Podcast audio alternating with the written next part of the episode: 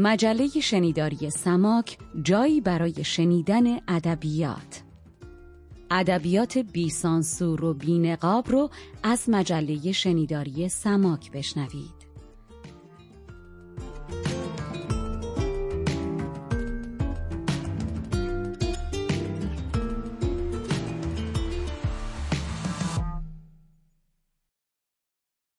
یاران عزیز سماک سلام. فرشید سادات شریفی هستم و از آغاز چهارمین فصل مجله شنیداری سماک اپیزود پنجاه و چهارم دیدار درخت هارمونی در سرزمین لاک پشت.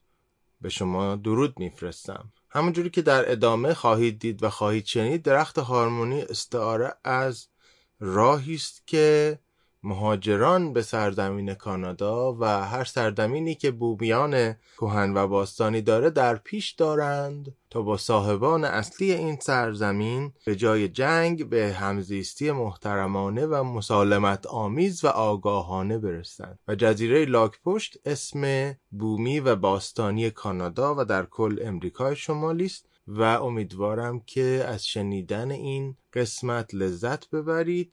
می‌دونم که خیلی از مطالب مربوط به بومیان حدود سه سال قبل بعد از کشف گورهای بینشان دست جمعی در مدارس شبان روزی کانادا بسیار در رسانه های فارسی زبان منتشر شد و دوباره مورد توجه قرار گرفت و می‌دونم که کتاب نوشابه زرد از منصور زابتیان که نمونهش و فصلش اونجا خونده میشه راجع به این قضیه صحبت کرده و کلا کتاب بسیار محبوب و پرخواننده است و به علاوه امروز که این اپیزود منتشر میشه روز پیراهن نارنجی و همینطور روز حقیقت و آشتی روز گرامی داشته بومیان هست در کانادا. به همه این مناسبت ها فکر کردم که وظیفه ما این هست که مطالب مرتبط با بومیان، تاریخچه، فرهنگ، رنجها و دستاوردهاشون با شما عزیزان به اشتراک بگذاریم. سپاسگزارم که این قسمت و سراغات فصل چهارم رو میشنوید و هم این قسمت و هم در کل پادکست سماک رو به دوستانتون معرفی می‌کنید.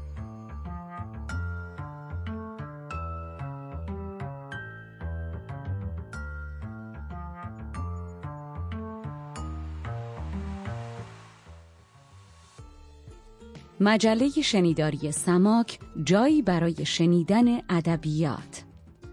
ادبیات بی سانسور و بی نقاب رو از مجله شنیداری سماک بشنوید.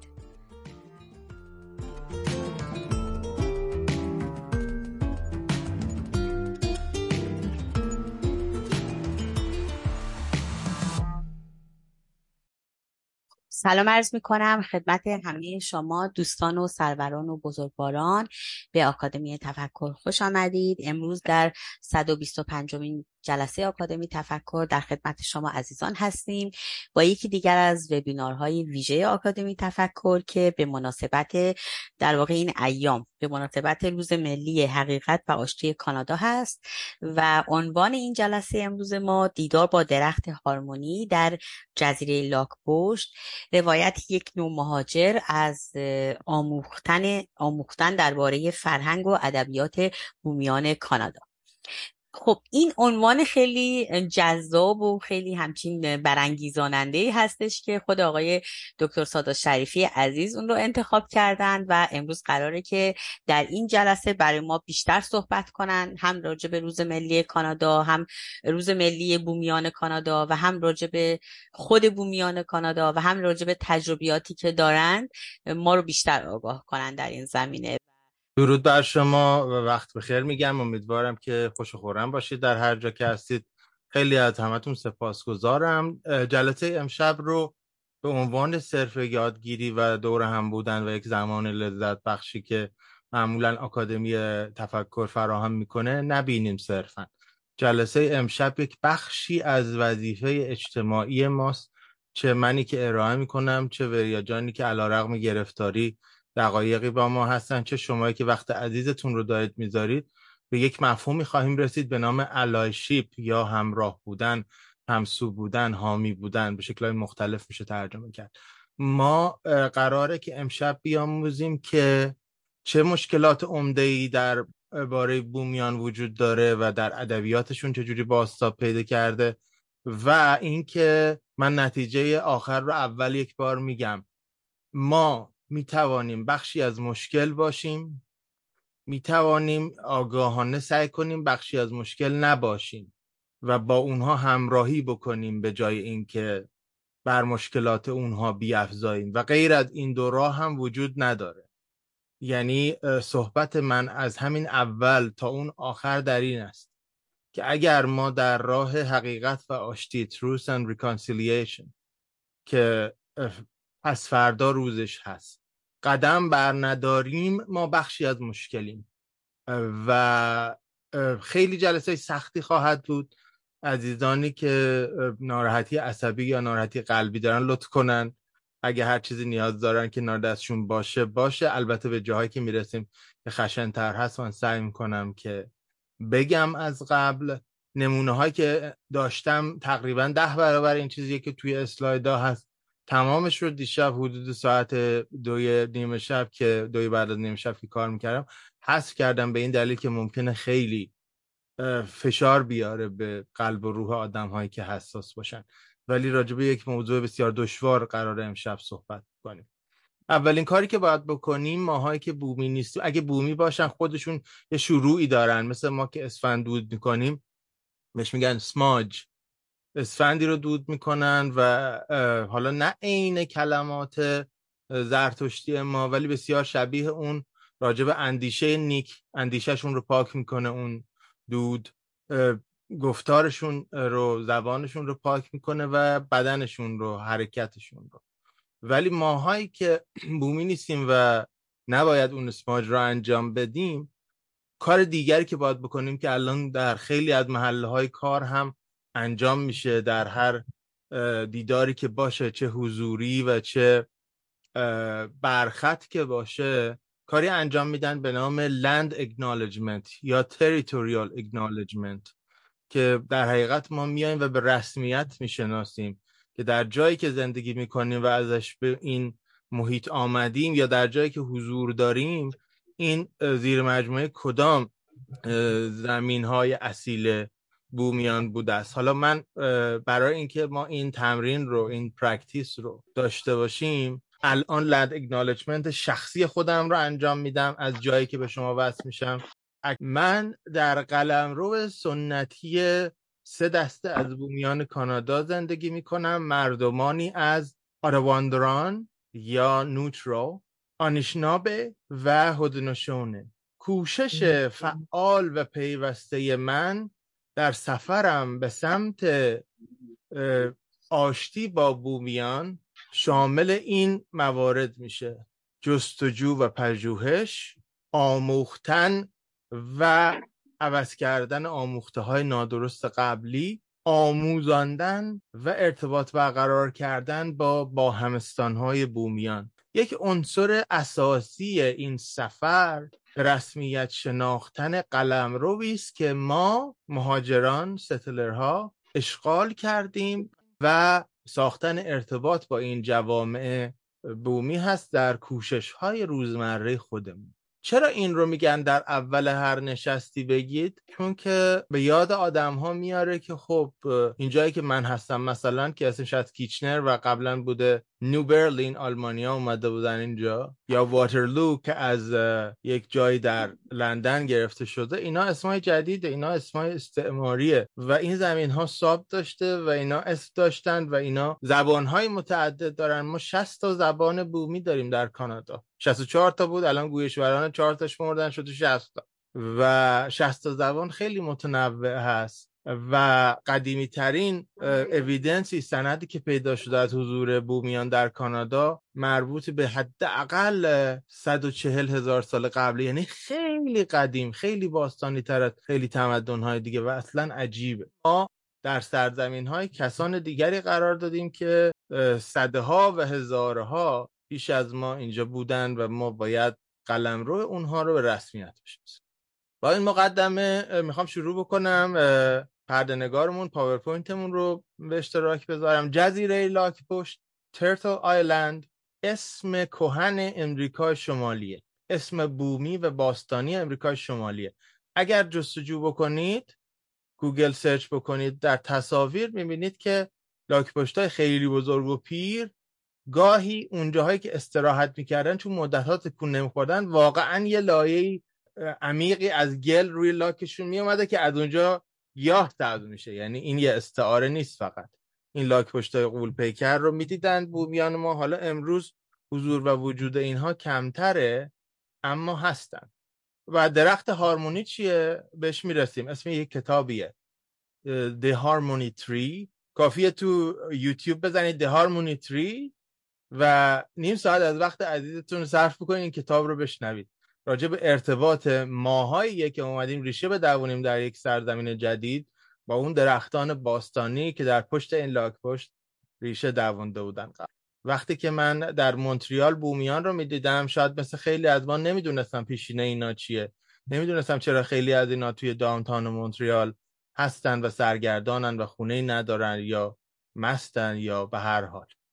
و بعد وقتی که شروع کردم به آموختن و بعد وقتی که با همسرم آشنا شدم که نه فقط از طریق پدری ارتباط داره با بومیان بلکه متخصص امور بومیان هم هست متوجه شدم که ما به ریناکینگ در زدن تلنگر زدن به گذشته نیازمندیم که بتونیم یک آینده بهتری رو بسازیم.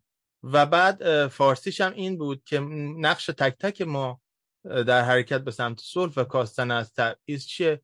یادمونم باشه که هنوز گروه های دست جمعی کش نشده بود. هنوز توی بی سی این اتفاق فجیع نیفتاده بود که دوباره توجه همه جلب بشه. و بعد این حالا اگنالجمنت هست که من ازش میگذرم چون می‌خوام از وقتی که بریا هست بیشتر استفاده بکنیم. چیزی که می‌خوام تأکید بکنم می‌بینید این ها رو من رنگی کردم؟ هر چیزی که راجع به بومیان کانادا و آمریکا شمالی به کار می‌برید باید جمع باشه تقریبا. نمیگیم literature literatures چون ده ها شکل مختلف ادبی دارن. نمیگیم culture میگیم cultures نمیگیم indigenous people میگیم indigenous peoples که حالا انواع و شعبه های مختلفی که دارن رو من در بخش دوم ارائه‌م دیرتر راجع بهشون صحبت خواهم کرد. از مضامین اصلی اتفاقایی که برای بومیان افتاده و در ادبیات مدرنشون هم باستاب پیدا کرده بحث مدارس شبان روزی هست. این همون کملوپسیه که اون گورهای دست جمعی توش پیدا شد. و تخمین زده میشه که دست کم دست کم دست کم 140 تا گور دست جمعی بزرگ. حالا هرچی کوچیک و پراکنده است به کنار. دست کم 140 تا گور دست جمعی بزرگ دیگه در مدارس بومیان کانادا هست. حالا شما ممکن بپرسید چجور مدرسه ای که بچه ها میمردن یا میکشتنشون در جلوتر بهش می‌رسیم. کویک فکتس مدارس شبانه روزی بومیان کانادا به روایت دانشنامه کانادا یعنی یه چیز رسمی چاپ شده که می‌تونین گوگل بکنین آنلاین هست پیدا بکنین. این است که ماهیتشون چی بوده؟ مدارس ایجاد شده و تجهیز شده از سوی دولت که کلیسا اداره می‌کردن. بیش از 70 درصد این کلیساها کاتولیک بودن. یه عده دیگرشون هم پروتستان و منونایت و به حال. هدف تغییر هویت کودکان و نوجوانان از بومی به کانادایی. خواستن اینا رو آدم بکنن. توی اسنادشون هست. Make them human. پس خیلی راحت معتقد بودن که اینا به اندازه کافی آدم نیستن چون مسیحی نیستن و لورد بهشون نظر نکرده. اینا وحشی هن سوج هستن. و جالبه که همین امروز خیلی از ها به خیلی از بومی ها جمله به خانم من میگن تو وحشی هستی تو سوج. هنوز این نگاه در خیلی ها وجود داره فقط روشون نمیشه که بگم. چند هزار دانش آموز بوده. من امروز این حدود رو میگم حداقل 150 هزار تا بود چند تاشون درگذشتن؟ تا قبل از پیدا شدن گورهای دست جمعی می‌دونستیم 6000 تا درگذشتن. حالا این گورهای دست جمعی که اضافه شن حدود تخمین زده میشه که حداقل 14 هزار تا دیگه به این عدد اضافه بشه. شما سوال می‌کنید که از 150 هزار تا یا 200 هزار تا 20 هزار تاش مردن؟ بله. به راحتی. در یه دوره از مدارس شبانه روزی نزدیک نصف بچه ها میمردن در نیمه اول فعالیت این مدارس. چرا میمردن؟ بعدا بهش می‌رسیم. چند تا مدرسه؟ مجموعا 130 تا مدرسه که دولت قبول داره. خیلی هم از زیرش در رفته گفته نه اینا مدرسه نبودن. طی 165 سال اوج فعالیتشون هم دهه سی بوده که 80 تا مدرسه باز بودن. موهاک اینستیتوت توی برندفورد که توی همین جنوب انتاریو هست و با یه گروهی از دوستان حاضر. من اولین بار با وریای نازنین خودمون رفتم که اینجاست منصور زابطیان رو برداشت آورد و بعد یه بار دیگه هم چندی بار دیگه هم با دوستان دیگه رفتم یک بار هم با بخشی از دوستان آکادمی تفکر لطف کردن آقای من زمتی و خانم رضایی هماهنگ کردن. اونجا رفتیم. راه زیادی ندارید از سورنتو و نزدیک رزرو هم هست. یعنی می‌تونید برید اونجا که بومی زندگی می‌کنن هم ببینید غذا بخورید همه چیزای دیگه. و قدیمی ترین مدرسه هست که الان خود مدرسه تحت بازسازی و نوسازی هست ولی موزه کنارش هست که بسیار درنگ انگیزه آخرین مدرسه هم که تعطیل شده که یه سال 96 لطفا عزیزانی که در جمع هستن یه دستی با همون علامت ریاکشنی که اونجا داریم اگر می‌تونین براحتین دست بالا کنیم ببینیم چند نفر از شما کانادا بودین سال 96 که هنوز دهه 90 که اینا هنوز می‌رفتن. تو اون مدارس. چند درصد دوستان بودن؟ حداقل دو تا دست الان رفت بالا. پس هنوز در زمانی که شما کانادا تشریف داشتین این مدارس انجام شده. این مال دور نیست. این عکس هم که می‌بینید عکس واقعیه.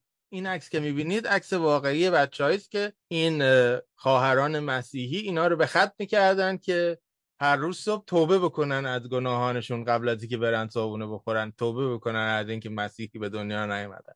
یه روایتی از تأثیر عاطفی و اندیشگانی یک ایرانی از دیدن این مدارس و همون محاکی اینستیتوت رو توی کتاب نوشابه درد می‌تونید ببینید مجری معروف پادکست و از دوستان قدیم بنده منصور زابطیان که پارسال در کانادا بود. ما بردیمش به اونجا. وریای عزیزم لطف کرد. یه روز کامل وقت گذاشت و خلاصه منصور رو رسوند به اونجا و با ما بود و روز خیلی قشنگی رو رقم زد که من همینجا دوباره ازش تشکر می‌کنم. و یه بخشایشو من جدا کردم از صفحات کتاب که وریا جان برامون می‌خونه. وریا عزیز خیلی ممنونم از اینکه فصل رستگاری در صد سال روی گزیدهش رو برای ما می‌خونه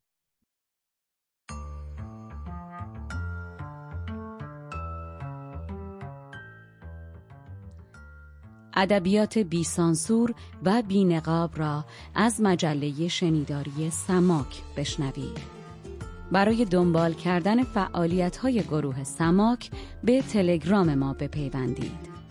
سماک underline MTL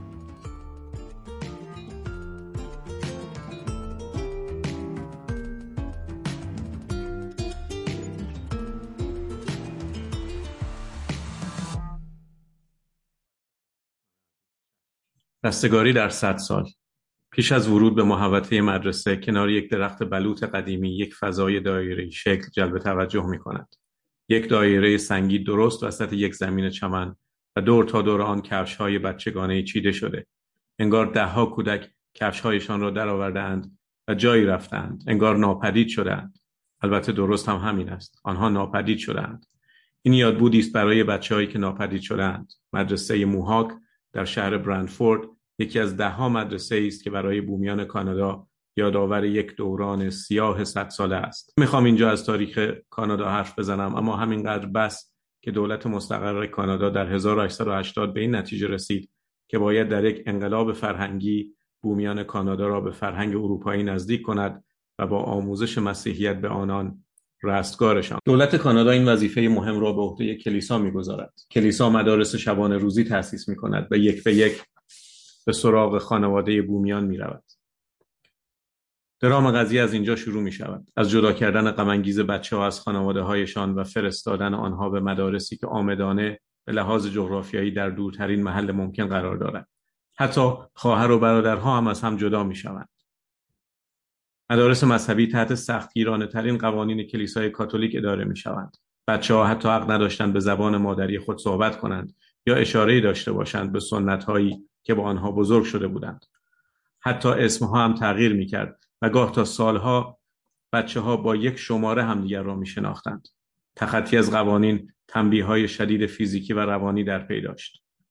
سوء تغذیه و بیماری های همگیر گاه باعث مرگ دهها کودک در یک مدرسه می شد. بعضی از بچه ها را میفرستادند پیش خانواده های اروپایی تا تربیت شوند. بعضی از این خانواده ها بدترین رفتار ممکن را با بچه ها می و پس از مدتی آنها را به یک خانواده دیگر می سپردند. انگار نوعی بردهداری مدر که صاحبان برده ها به جای آنکه سودی از خرید و فروش برده ها به دست بیاورند از امتیازات دولتی استفاده می کردند. مدارس شبانه روزی تا اواخر قرن بیستم همچنان به کار خود ادامه می دهند تا اینکه تلاش فعالان اجتماعی دولت کانادا را مجبور به تعطیلی آنها و عذرخواهی رسمی از خانواده هایی می کند که در صد سال گذشته به لطف دولت و کلیسا از هم پاشیدند و با مرگ یا گم شدن فرزندانشان روبرو بودند. مدرسه موهاک مثل بسیاری از دیگر مدارس شبانه روزی حالا تبدیل به محلی برای بازدید و عبرت شده است. هرچند چند ماهی است که به خاطر تعمیرات درهایش را روی بازدید کنندگان بسته و علاقمندان می توانند در یک تور آنلاین با اتفاقات صورت گرفته در مدرسه آشنا شوند. توری که من روز قبل آن را دیدم و بسیار منقلبم کرد.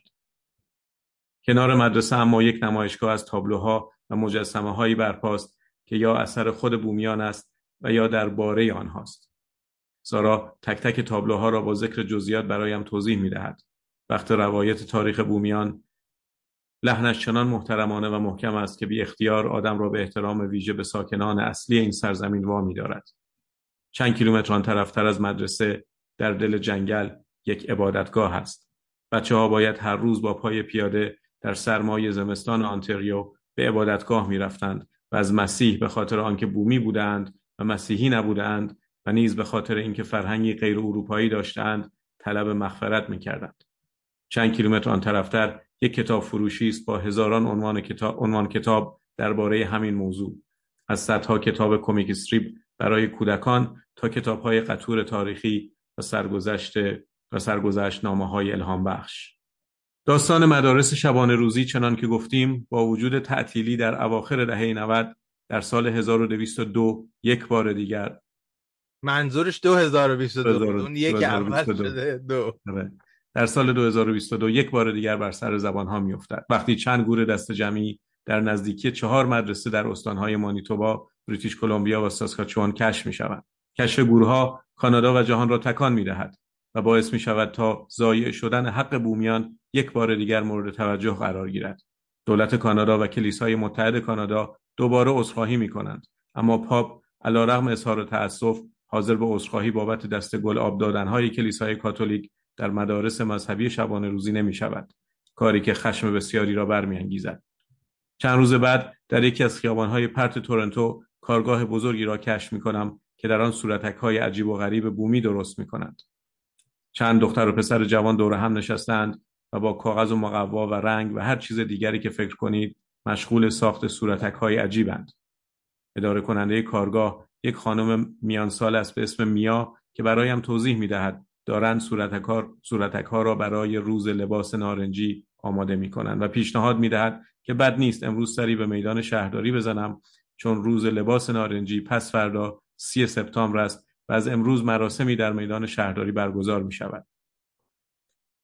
ابداع کننده روز لباس نارنجی که از سال 2013 به تقویم کانادایی ها اضافه شده خانمی بود به اسم فیلیس وبستاد. او از آخرین نسل هایی بود که در سال 1973 چهار سال پس از رفتن انسان به کره ماه به یکی از مدارس شبانه روزی فرستاده شد. مادر بزرگش که یک پیرزن مهربان بود به بهانه شاد کردن او یک پیراهن نارنجی برایش خرید که فیلیس عاشقانه آن را دوست داشت. صبح سیوم سپتامبر او لباس نارنجی محبوبش را پوشید و همراه معمورین به مدرسه شبانه روزی رفت. در همان لحظه ورود پیراهن نارنجی او را با خشم از تنش بیرون آوردند و فیلیس دیگر هرگز آن را ندید. و تا سالیان سال در حسرت آن باقی ماند. حالا کانادایی ها در روز سی سپتامبر به یاد این اتفاق لباس نارنجی می پوشند. دولت دولت این روز را تعطیل عمومی اعلام کرده تا مردم به بومی ها و صاحبان اصلی کانادا فکر کنند. حتی در جلسات دولتی پیش از آغاز صحبت شروع کننده جلسه ملزم است تا از صاحبان اصلی آب و خاک این سرزمین یاد کند و به آنها و خاطره های تلخشان ادای احترام نماید. اما از دل این اتفاق یک نتیجه گیری هم می شود کرد. اینکه ظلم در طول تاریخ طی هیچ شرایطی پایدار نمانده. آسیب زده تلخی به بار آورده زخمی کرده اما نمانده رفته و کاش تمام آنهایی که رفتار ظالمانشان تاریخ را اندوهبار می کند به این نکته پی ببرند. هرچند که صد افسوس آنها هم مثل همه ظالمان در طول تاریخ حتی برای لحظه تصور نمی کنند که رفتاری ظالمانه داشتند. قدرت و ثروت برای اغلب آنها یک ایدولوژی قلابی می سازد که نتیجهش توجیه هر نوع رفتار غیرانسانی در جهت پاسداشت از آن ایدولوژی خونبار است.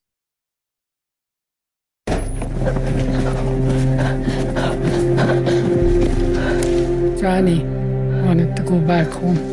It was a thousand kilometers away. They forced him to go to the Indian residential school. More than 150,000 of us children had to go.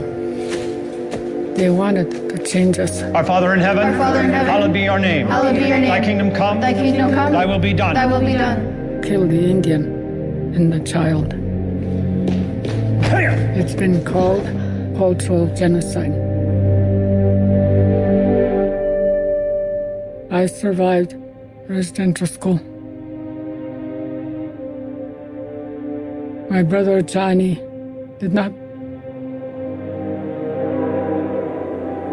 Chani Wenjack was one of thousands of children who died due to Canada's residential school system.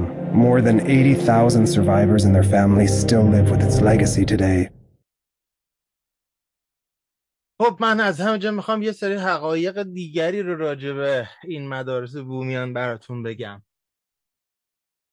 یادتون هست اونایمون که ایران بودیم دهه هفتاد؟ هفتاد شمسی منظورمه. یه سریالی پخش می‌شد به نام شمال از شمال غربی که اسمش هم جلی بود چون شمال از شمال غربی اسم یه فیلم مهمیه. ولی حالا نه اسمش شمال از شمال غربی نبود. اسمش از سرزمین شمالی بود. آه. اون آقای قد بلند خوشتیپی که در لباس قرمز سوار نظام سلطنتی کانادا بود اسمش هم فریزر بود و خلاصه خیلی سریال جذابی جهت اطلاعتون این سوار نظام ها که همون RCNP هستند رویال سلطنتی ماونت سوار نظام کنیدین رویال کنیدین ماونتن پلیس پلیس سلطنتی سوار نظام کانادا اینها برای رفتن و به زور جدا کردن این بچه ها و فرستادنشون به این مدارس. اصلا تأسیس شد این نیرو. و توی کانادا تنها پلیسیه که مستقیما از نخست وزیر دستور می‌گیره هنوز. خب نکته که وجود داره این است که در سالهای اول اینها می‌رفتن و صحبت می‌کردن که ما می‌خوایم بچه های شما رو برای این جهان, جهان جدید جهان مدرن آماده بکنیم. این کار رو بکنیم اون کار رو بکنیم زبان یاد بگیرن. و با این وعده که اینا هر تابستون میان و براشون بهتره و ما سرپناه و غذا میدیم اینا. بعد توی خاطرات سر جان مکدانلد که متاسفانه اسمش هم همه جا هست یه مجسمه بزرگی در ورودی دانشگاه مگیل ایشون مثلا داره تجلیل می‌کنه به عنوان یکی از معماران کانادا. توی یادداشتای او هست که میگه که فایده نداره اینا ما میان درستشون کنیم هر تابستون میرن دوباره اون توحش و اون خون ناپاک در رگهای اینا میجوش. وارد مرحله جدیدی میشه کار. مرحله جدید این هست که نباید مدرسه به اقامتگاه اینها نزدیک باشه. اگر اسنادی که هست رو مطالعه بکنید هزاران کیلومتر و کانادا هم کوچولو نیست. هزاران کیلومتر اینها رو دور می‌کردن از خانوادش که آمدن خانواده سر زدن به اینها حتی اگر تابستون ها مجازن برگردن انقدر سخت باشه انقدر گران باشه که اینها خیلی کمتر بتونن برگرد باز اسنادی هست که میگه که هیتلر اون راه حل نهایی درباره یهودیان رو هولوکاست رو از این سرجان مکدانلد خودمون یا حالا خودشون الهام گرفته که به به چه کار خوبی اینا دارن بومی زدایی می‌کنن. منم حالا فهمیدم چیکار باید بکنم با این یهودی ها. قضیه اینقدر جدیه. این فیلیس که اسمش اومد و جلوتر عکسش رو می‌بینیم و کتابش رو می‌بینیم میگه چهار نسل از خانواده من به این مدارس رفتن. و وقتی که من به مادر بزرگم من جز آخرین نسلا بودم. وقتی من به مادر بزرگم می‌گفتم صبح به ما تخم مرغ میدن می‌گفت چی؟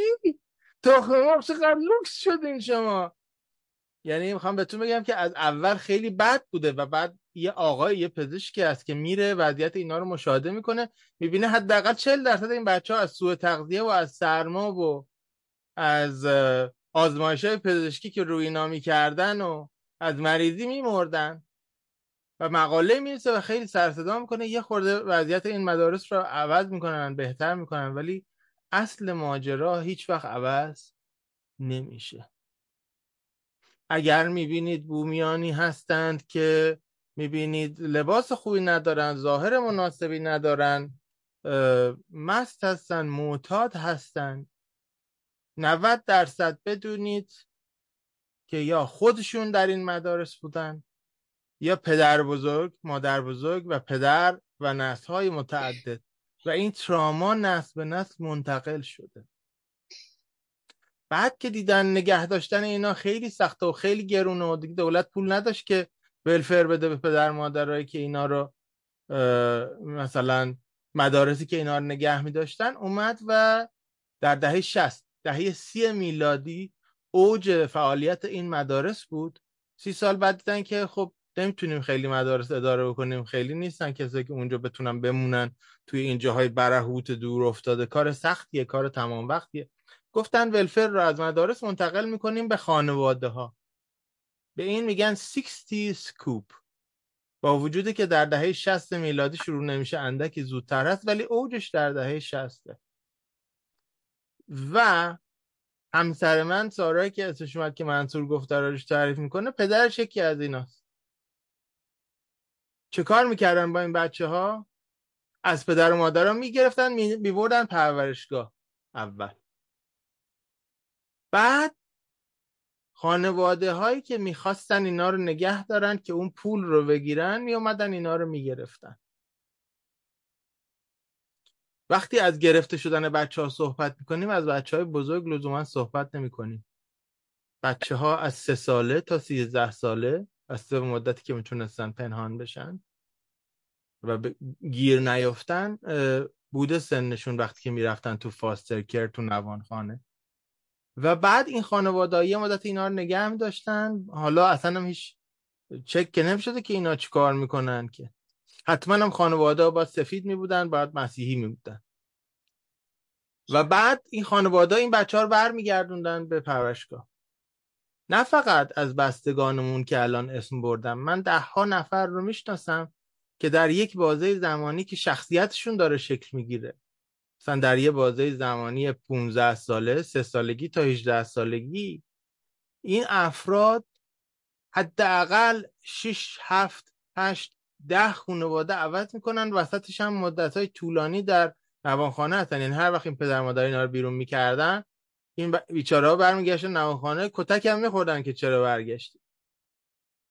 و بعد اگر اینا خوششانس بودن و یک خانواده اینا رو نگه میداشت و فامیلیش رو به اینها می‌داد این خانواده ها عملا از هم پاشیده بودن. چون اینا رو میفرستادن جاهای مختلف عمدن. نمیذاشتن همه برادر خواهر را توی شهرهای نزدیک باشن. من خانواده ای رو می‌شناسم یعنی علم حضوریه. علم حضوری نیست که کتاب خونده. خانواده رو می‌شناسم که وقتی که شیش خواهر و برادر دور هم جمع بشن اگه پلیس بیاد بگه آیدی کارتتون کو اینا نمی‌تونن نسبت کنن خواهر برادرن. چون فامیل خانواده های مختلفی رو دارن. فامیل خانواده رو دارن که بهش ادابت شدن. حتی اینا رو به استانهای مختلف میفرستادن. چه چیزی میمونه از این خانواده ها باقی؟ بعد الان ممکنه فکر کنیم که خب اینا که بسته شد الان هم که فرماندار کانادا فرماندار کل کانادا بومیه الان هم که همه می‌دونیم اینا خیلی حالشون خوبه. به اطلاعاتون میرسونم اون ردیدنشال سکولی که تبدیل شد به 60 سکوپ حالا شده میلنیا سکوپ یعنی در این هزاره جدید که ما درش هستیم سیستم یه جور دیگه عمل می‌کنه. الان بیش از 90 درصد بچههایی که در نوان خانه ها هستن بومی هن. بدون اینکه خانواده دیگه وجود داشته باشه که بخواد اینا رو به سرپرستی بگیره. در بسیاری از بیمارستان ها پرستارانی وجود دارن که برای ایندیجنس افر کار می‌کنن. ایندیجنس افر شما ممکنه فکر بکنید که اونیه که داره خدمات میده نه اونیه که جدا می‌کنه همه رو. اونیه که دادگاه های قانونی راجع پس گرفتن از زمین ها رو عقب میندازه. یعنی بازوی استعماری دولت هست هنوز. اینها پرستارانی دارن که به من که یه مادر بوم میاد بستری بشه زایمان بکنه شروع می‌کنن پرونده اینو زیر رو کردن ببینن این بچه رو می‌تونن بگیرن بره فاستر که. باور می‌کنید که پرستاری که قسم پرستاری خورده این کار بکنه هنوز؟ می‌کنن هنوز. امروز که دارم با شما صحبت می‌کنم این در جریانه. بعد این آدمایی اگر شانس می آوردن نمی مردن از مدرسه که می اومدن بیرون حالا تراماهایی که داشتن و تجاوز که بهشون می‌شد و وقت که بهشون وصل می‌کردن و همه چیزهای دیگه بماند. چیزی بلد نبودن کاری بلد نبودن تو مدرسه کاری یاد نمی گرفتن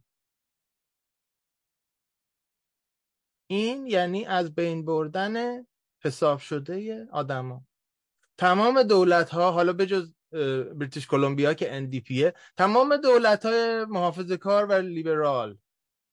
دولت کبک انقدر ساز جدا می‌زنه می‌خواد از همه کانادا جدا باشه.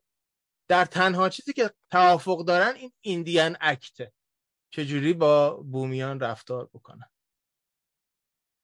و اینها قرارداد دارن. چه حالا پادشاه فرانسه چه ملکه انگلیس قرارداد دارن. بهش میگن تریتی همین لند اگنالجمنتی که خوندیم که تا زمانی که آفتاب در آسمان میتابد و آب در جریان است اینا زمینه خودشونو داشته باشن. هیچ کدوم از اونا رعایت نشده. و در اون رزرو هایی هم که هستن زمین مال خودشون نیست. یعنی شما می‌تونید اگه بومی باشید به تو رزرو خونه بسازید ولی خونه مال خودتون نیست. زمین مال خودتون نیست. مال دولت فدرال. یعنی از تمام اونها اینا اومدن تخطی کردن. حتی یه اجاره می‌دادن قدیما به این بومیا برای زمینایی که گرفته بودن ازشون. مثلا اجاره که 175 سال پیش بوده نفری 5 دلار. نفری 5 دلار 175 سال پیش خیلی میشه الان به نظرم. این مراسم های پاواو که هست اگر برید اون اونایی که توی جون هست. پلیس RCMP میاد با دسته پول نقد. نفری 5 دلار به اینا میده. میگن ما تریتی رعایت کردیم 5 دلاره. حالا هرچی اینا وکیل می‌گیرن میگن آقا خودتون خر فرض کردید یا ما رو؟ 5 دلار اون موقع که این نیست الان. یا نه دیگه شما برید با ملکه انگلیس مذاکره کنید. حالا ملکه هم که مرد برید اگه می‌تونید برید شاه پیدا کنید قرارداد به روز کنید. شاید فکر کنید من دارم اقراق می‌کنم. ولی من دارم خیلی حس می‌کنم از چیزایی که می‌تونم بگم. چون نمی‌خوام به قلب کسی فشار بیاد. و می‌خوام بدونید که کاری که این دولت های استعماری کردن بسیار بیشتر از این هاست. من راجع به زنایی که بهشون تجاوز میشه و گم میشن همین سال 2023 و اینکه چقدر بیشتر از همه زنان دیگری است که در کانادا دچار مشکل میشن یا گم میشن. من راجع به آب آشامیدنی ناسالم راجع به اینکه اینا سوخت ندارن راجع به اینکه اینا بانک ندارن تو رزروشون راجع به اینکه بیمارستان ندارن راجع به اینکه شماهایی که اومدین کانادا مدیکر کارت داشتین از دهه ها پیش اینا از 2015 یه چیز شلوولی دارن. راجع به اینا بعدا براتون صحبت می‌کنم. ولی اینجا الان می‌خوام که یه توقف بدم که یه خورده حل کنید یه خورده تهنشین بشه. سلام وقت همگی بخیر. شاید براتون جالب باشه این سریاله که درباره که الان داری صحبت می‌کنی وقتی درست می‌کردن من همون سالی بود که اومده بودم کانادا و در همون شهری بودم که داشتن درست می‌کردن. ولی من نمی‌دونستم یعنی جدی نمی‌گرفتم. و همسرم می‌گفت مراقب باش دوربین برداری تو نگیره و باش مصاحبه. از این حرفا. خلاصه یعنی تمام اون افرادی که توی اون فیلم هستن همشهری‌های ما بودن اونجا. یعنی همسایه های ما بودن. من می‌دیدم اونجا. حتی اون کسی هم که رئیس پلیس بود در واقع رئیس یک charity خیلی بزرگ بود در شهر پرنس روپرت. اونجا فیلم برداری شده. پرنس روپرت آخرین شهر بریتیش کلمبیاست به قول همسرم آخر دنیا. یعنی بعد از اون دیگه تموم میشه و میره توی دریا و اقیانوس این حرفا. و من 1995 که اومده بودم در واقع می‌تونم بگم بیشترین جمعیتی که من باشون آشنا شدم همه اینتیجنس ها بودن که نیتیو اون موقع بیشتر می‌گفتن. و و خیلی هم ناراحت بودم. اینا چرا همه دستشون یه بطری نمی‌دونم الکل همشون چاقن همشون غمگینن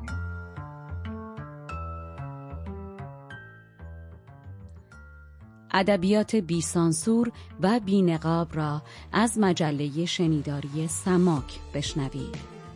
برای دنبال کردن فعالیت های گروه سماک به تلگرام ما بپیوندید. سماک underline MTL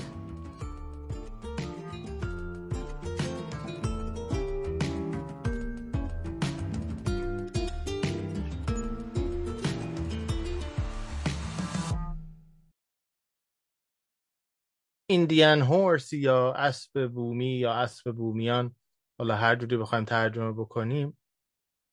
اگر انگلیسیتون به انگلیسی معمول رو به خوبه یعنی لازم است خیلی هم خوب باشه. و آدیبل آمازون رو دارید یعنی اشتراک پرایم دارید در آمازون. این می‌تونید بشنوید. کسی هم که خونده خیلی خوب و واضح خونده. اگر اهل کتاب خوندنید از هر کتاب خونه ای بخواید اینو می‌تونید بگیرید. اگر اهل فیلم دیدن اون وسطیه که کلینت ایستوود هم تهیه کنندش بوده کلینت ایستوود معروف. می‌تونید توی آمازون یا توی نتفلیکس ببینید. تمام این چیزهایی که من دارم میگم رو از روایت زندگی خودش که حالا تبدیل شده به سال Indian Horse اونجا ریچارد ویگمیز گفته است و اگر هر دو رو یعنی اگر هم اهل کتاب انگلیسی شنیدن یا خوندن هم اهل فیلم اول کتاب رو بخونید بعد فیلم رو ببینید طبیعتا. کتاب های بسیار دیگری داره ریچارد وگمیس و بسیار جوان از دنیا رفته به دلیل تمام صدماتی که در این مدارس می‌دیدن این افراد. یعنی امید به زندگیشون خیلی خیلی پایین تر از نرمال جامعه هست. خیلی سریعتر پیر و شکسته میشن. و حالا وقتی که نمونه های رو خوندیم متوجه میشه من نمونه های دردآور رو مثل توصیف فصلهایی که توصیف این است که این بچه ها به درجه می رسیدن که مجنون می شدن یا خودکشی می کردن یا می کشتنشون یا بهشون تجاوز می‌کرد. من اینا رو نیوردم تو ارائه امشب.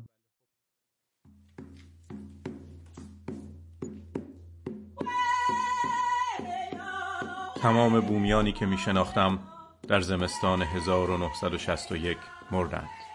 وقتی که هشت ساله بودم. مادر بزرگم ناومی خیلی پیر بود.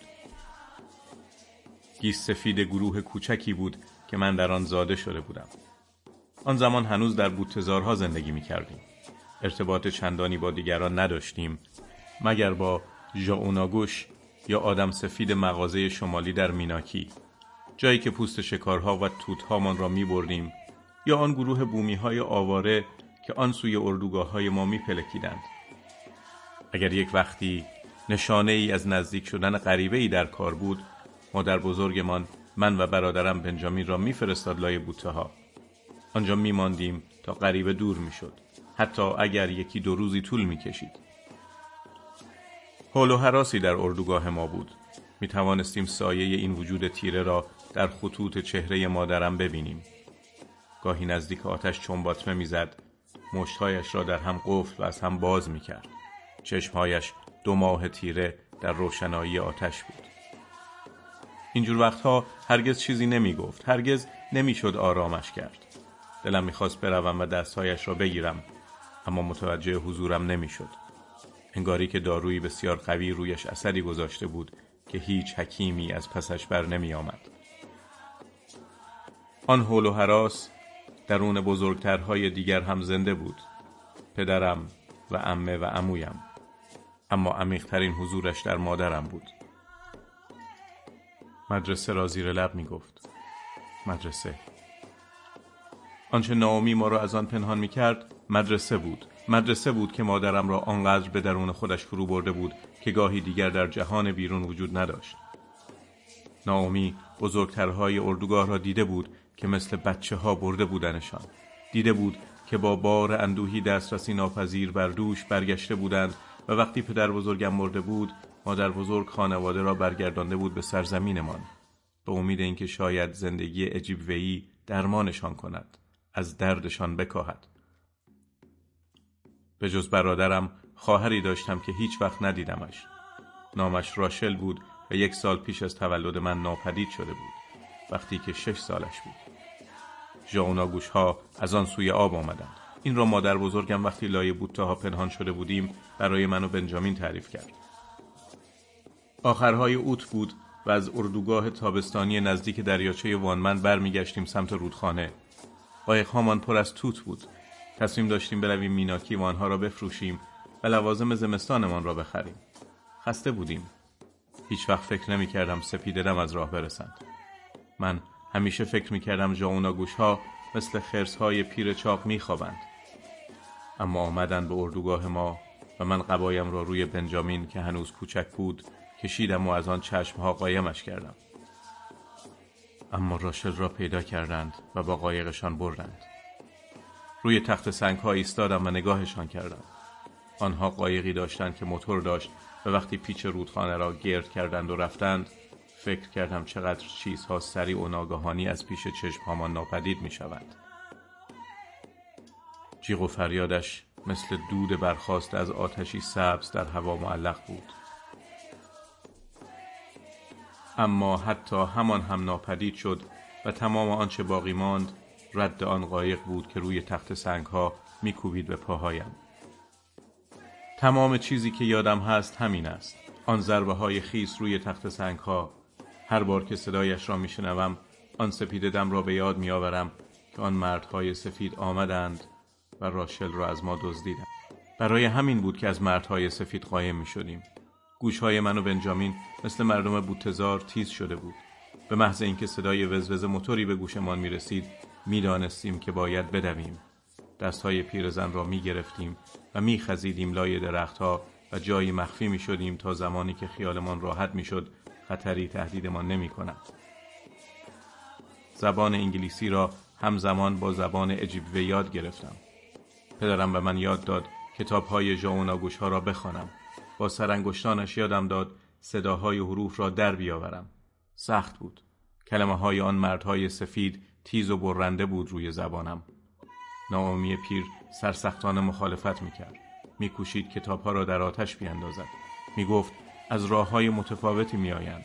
آنها جا ناگوش ها حرفها و قصه هایشان هم به صورت قایق هایشان می دزدند و می برند.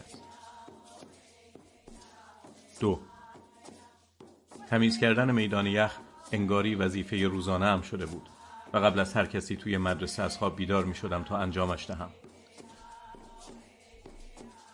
قبل از راهبه ها قبل از کشیش قبل از اینکه حتی آشپزها به آشپزخانه برسند تا حلیم جو و نان تست خشکمان را آماده کنند که صبحانه هر روزمان بود. به ساعت زنگدار نیازی نداشتم. فقط بیدار می شدم و در تاریکی با دقت لباس به تن می کردم و جوراب به پا از پله ها پایین می خزیدم تا در پشتی جایی که چکمه های لاستیکی نازکم را می گذاشتم. یک جفت جوراب پشمی اضافه پا می کردم. همانها که پدر لوبوتلیه برایم جور کرده بود. بعد با تقلا کت زمستانی و شالگردن و دستکش هایم را می پوشیدم و می زدم بیرون روی پله های پشت ساختمان. سرمایه آن صبحها همیشه مثل تیغی تیز به ریه هایم فرو می رفت. هوا آنقدر سرد و خالص بود که نفس کشیدن سخت می شد و مجبور می شدم یکی دو بار ریه هایم را پر و خالی کنم و چند بار پا به زمین بکوبم تا خون در تنم به جریان بیفتد و بعد آرام دور مدرسه به راه می افتادم و می رفتم آن طرف طویله آنجا که میدان یخی قرار داشت. جهان ارغوانی بود با باریکه های کم یا زیاد از نور ماه که کمک می کرد ببینم. پارویم را از آنجا که زیر برف پنهانش کرده بودم بر می داشتم و دست به کار می شدم. از یک سر شروع می کردم و برفها را حل می دادم تا پای تخته های دور زمین. وقتی که میدان از برف پاکیزه می شد می رفتم سر وقت کناره های زمین و کپه های برف را می ریختم آنور تخته ها. آن نفس نفس زدن ها و آن ابرک های مهگونی را که دور سرم میچرخیدند خیلی دوست داشتم. عرق می کردم. وقتی کارم تمام می شد به تخته ها تکه می دادم و حاصل دست رنجم را امتحان می کردم. آن صفحه نرم خاکستری از یخ را در تاریک روشنای دم صبح و رویای آن بازی که در آن یخبندان روی آن در جریان بود. هر روز صبح توی آن میدان یخ بودم. حتی روزهایی که بارش برف سریعتر از آن بود که بتوانم پارویش کنم. اوایل به همین جایی که نزدیک بازی بودم دلم خوش بود. اما بدتر شروع کردم به پنهان کردن یک چوب هاکی لای برف کنار تخته ها وقتی مطمئن می شدم که کسی آن دورو بر نیست از زیر برف بیرونش می کشیدم و دنبال یک مشت پشکل اسب یخزده که چال کرده بودم کنار در می دویدم توی طویله می آوردمشان توی میدان یخ و می ریختمشان یک سر زمین. چوب را بر می داشتم و یکی از ها را با ضربه ای از تلمی لغزاندم بیرون و تمرین می کردم. راندن توپ به عقب و جلو را دست گرفتن چوب را همانطور که در شبهای هاکی کانادا دیده بودم بازیکنان چوب دست می گرفتند. با دقت تکانش می دادم که پشکل را نشکنم. می‌خواستم ضربه هایم نرم شوند. می‌خواستم ضربه هایم نرم شوند. در حرکت مارپیچی مثل ژان بلیوو ماهر شوم که روی یخ سر بخورم و توپ هاکی به لبه چوب تاب بخورد انگاری که با نخی نامرئی به آن بند باشد. اطمینان حاصل می کردم که چوبم در تماس با یخ سر و صدایی نکند. مبادا کسی می‌فهمید آنجا هستم. وقتی پشکل اول بالاخره از هم می پاشید یکی دیگر بر می داشتم و با توپ تازه هم دوباره می رفتم توی زمین یخی. پاهایم را طوری حرکت می دادم انگاری که اسکی می کردم. پشکل را از این سو به آن سو سر می دادم و گستره حرکت دستهایم را هر بار وسیعتر می کردم. جوری پیش می رفتم که وقتی می رسیدم به تخته های آخر زمین از بین پاهام سرش می دادم و چرخی می زدم و آرام با میانه های لبه چوب نگهش می داشتم و دوباره راه می افتادم سمت آن سر زمین. وقتی تمام پشکل ها می شکست با ضربه های مچدستی آرام می پراندمشان آن طرف تخته های کنار زمین همان جور که از دیو بلون بازیکن نیویورک رنجرز دیده بودم. بعد چوب حاکم را در برف پنهان می کردم با پارو رد تمرینم را تمیز می کردم و راه می افتادم سمت ساختمان برای صبحانه و درس و مشق سه. شب توی خوابگاه تمام پسرها که خواب بودند از تخت بیرون می آمدم و در راهروی بین ردیف تختهای تاشو آنجا که محتاب کف پوش را شبیه یخ می کرد می ایستادم و ادای حرکت دادن چوب هاکی را با دستهایم در می آوردم. خودم را می دیدم که مثل برق از خط آبی می گذرم و با چیره دستی با لبه چوب هاکی توپ را پناه می دهم. آخرین بازیکن دفاع را دور می‌زنم و با سرعت به سمت دروازبان می‌روم که یواش یواش دارد برمیگردد سمت دروازهاش اسکی که می‌کردم وزنم را از این پا روی آن پا میانداختم. میرقصیدم میجنبیدم جا خالی می‌دادم و توپ همچنان در آغوش چوب من لمیده بود. فاصله میان من و دروازبان آب می‌رفت. به ده پایی او که می‌رسیدم توپ را میکشیدم پشت پای راستم. بعد وزنم را رو به جلو می انداختم روی پای چپم و می گذاشتم تکانه چوب و توپ را به جلو براند. زمان انتقال سرعت که می رسید با شکست مچها توپ را به نقطه نامعلوم در گوشه راست و بالای دروازه پرتاب می کردم و تور پشت سر دروازبان بینوا ورم می کرد. طبیعتا نیروی ضربه ام را روی یک زانو می نشاند. دستهایم را در روشنایی خاموش خوابگاه بالا می بردم. دهانم از شعف باز می ماند و رو به تصویر مسیح می بودم که به دیوار آویخته بود.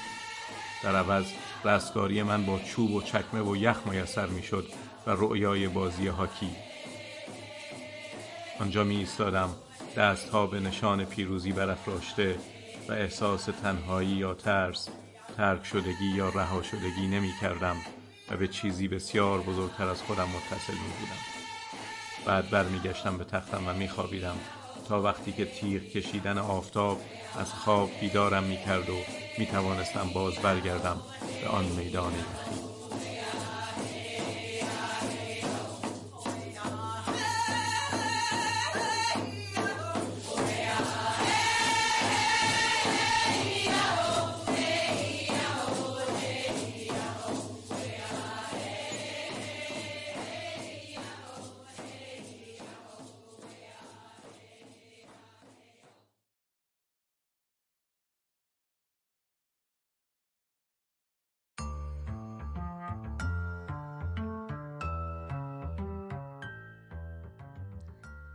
ادبیات بیسانسور و بینقاب را از مجله شنیداری سماک بشنوید. برای دنبال کردن فعالیت های گروه سماک به تلگرام ما بپیوندید. سماک underline MTL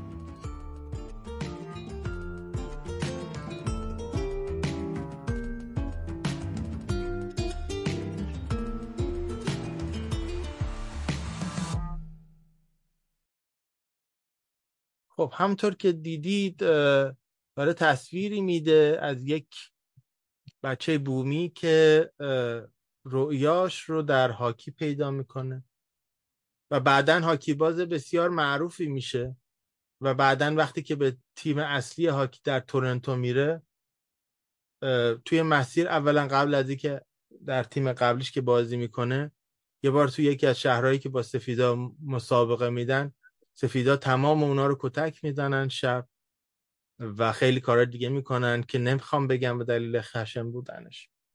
و بعد وقتی که او به تنهایی یک پیشنهادی می‌گیره آفری می‌گیره که به تورنتو بره انقدر او رو مسخره می‌کنن و توهین می‌کنن که اصلا ترک می‌کنه بازی رو. و میشه یکی از همین آدمایی که میگید می‌بینیم که بطری مشروب به دست دارن.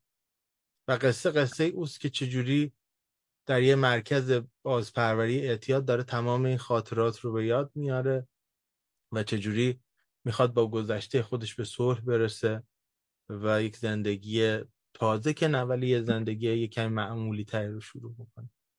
شاید فکر کنید که آب و تابش خیلی زیاده ولی این و بسیاری بدتر از این برای ده ها هزار نفر اتفاق افتاده. قبل از اینکه برسیم به پرسش و پاسخی که اینک نوبت شماست البته چون داشتیم یه پرسش پاسخ دیگه دوست دارم که خیلی کوتاه باشه. می‌خوام این رو بهتون بگم که یکی از اتفاقاتی که بعد از اون عذرخواهی که از کتاب منصور خوندیم اتفاق افتاد این بود که یک کمیسیون حقیقت و آشتی تشکیل بشه. Truth and Reconciliation Commission. دقیقا مثل اون اتفاقی که در آفریقای جنوبی افتاد و دزموند توتو یکی از افراد پیشگامش بود در کنار نلسون ماندلا. اونجا Truth and Reconciliation واقعی اتفاق افتاد. به این معنایی که کسانی که آدم ها رو کشته بودن یا ناقص کرده بودن یا خانواده ها رو از هم پاشونده بودن برگردونده می شدن به اون جمع به اون با همستان به اون community و با نتیجه کارشون مواجه می شدن با اون آدم ها مواجه می شدن که این به نظرم خودش بدترین و البته عادلانه ترین مجازاته و بعد اون کامیونیتی تصمیم می‌گرفت که می‌خواد این فرد رو ببخشه یا می‌خواد حکم به زندانش بده یا می‌خواد هر چیز دیگری. اتفاقی که در کانادا افتاد فقط یک اسمی از Truth and Reconciliation. الان اینجا کنار منه. The Truth and Reconciliation Commission of Canada شیش جلده که جلد شیشش هم دو قسمت. تقریبا به ارتفاع یک قسمی طبقه از شلف کتابخونه است. چیزی از این آیا عملی شده؟ خیر. اقداماتی که این کمیسیون پیشنهاد میده صرفا پیشنهاد هستند زمانت اجرایی ندارن. یکی از اقداماتی که در اینجا اتفاق میفته این است که یه موزه تشکیل بشه.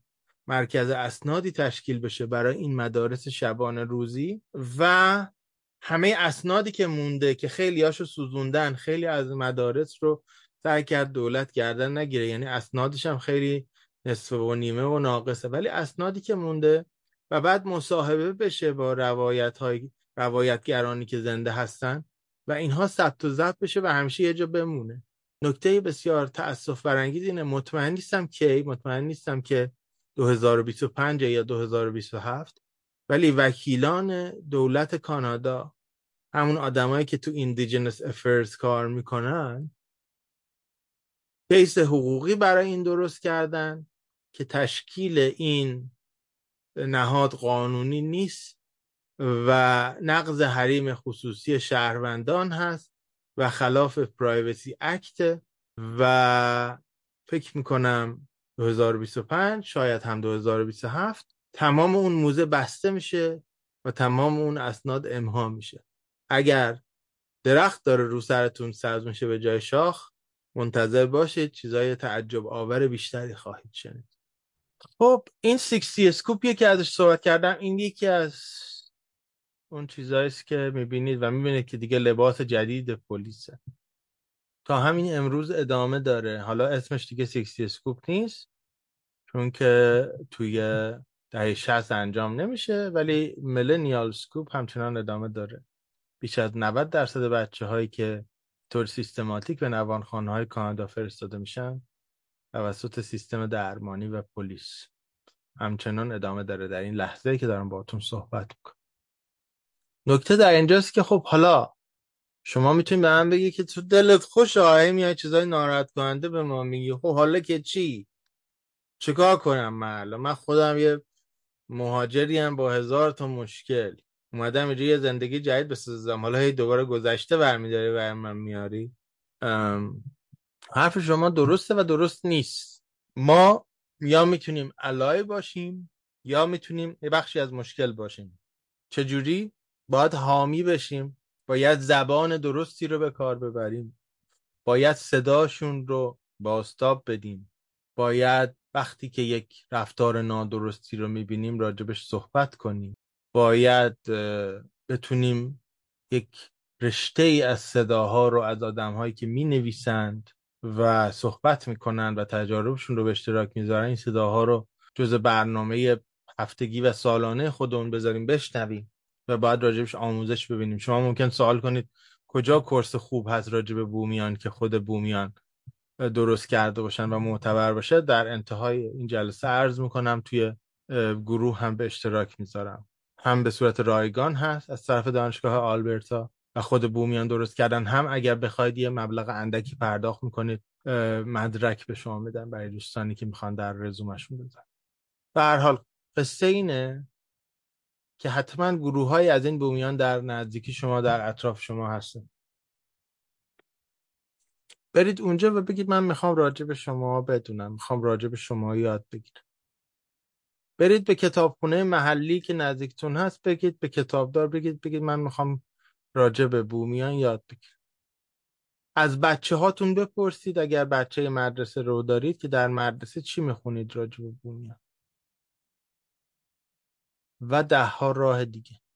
اگر سوالی هم داشتید من در خدمتم. حالا خودم ممکنه بلد نباشم ولی بالاخره هم شبکه اطراف من هست و هم همسرم. منم همه این کارا رو کردم و همچنان دارم می‌کنم و دلیل اینکه میگم روایت یک نوع مهاجر من می‌خوام راجع به خودم صحبت کنم. اگه قرار بود از طرف بومیان صحبت بشه من نمی‌تونستم اینجا صحبت بکنم. چون یه اصلی هست nothing about us without us. من امشب دارم تجربه خودم سفر خودم رو میگم و به بهانش این حرفا رو می‌زنم. من دارم برای شما ادبیات می‌خونم. ادبیاتی که یا توسط دوستان من پدید اومده و من یه اثری درش داشتم یا خودم ترجمه کردم یا همکارم ترجمه کرده وقتی که توی مجله بودم. بالاخره جزء سفر آگاهی من بود. و همه ما این سفر آگاهی رو باید شروع بکنیم و اگر شروع نکنیم یک بخشی از مسئله یک بخشی از مشکل هستیم بخوایم یا نخوایم. شما ممکنه سوال بکنید که خب الان همه این حرفا رو زدی الان نمونه به ما نشون بده. ببینیم که بالاخره چیکار باید بکنیم. یه کتابی هست که می‌بینید الان روی پرده. The Harmony Tree. درخت هارمونی. MCC Mennonite Church Committee کمیته کلیساهایی که منونایت هستن یه شاخه از در حقیقت پروتستان ها هستن. اینها شروع کردند material های مختلفی تولید کردن با همکاری بومیان پول دادن دادن fund که این بحث allyship جا بیفته. و این کتاب که حجم زیادی نداره توی همه کتابخونه های عمومی اطراف شما هست. اگه ندارن شما می‌تونید درخواست بدین و اونا موظفن ظرف دو هفته تهیه بکنن. و توی یوتیوب هم کاملش خونده شده. یه معلمی برای بچهاش داشته میخونده. کافیه جستجو بکنید. من الان ملاحظه میفرمایید در حقیقت با استعاره درخت درختهایی که قبلا بودن و قطع شدن همین کارهایی که دولت کرده. و تک درختی که باقی مونده و با زمانی که این درخت های جدید گشوده میشن به شنیدن و پرسیدن او با هر قصه ای که میگه ریشه های اینها عمیقتر میشه.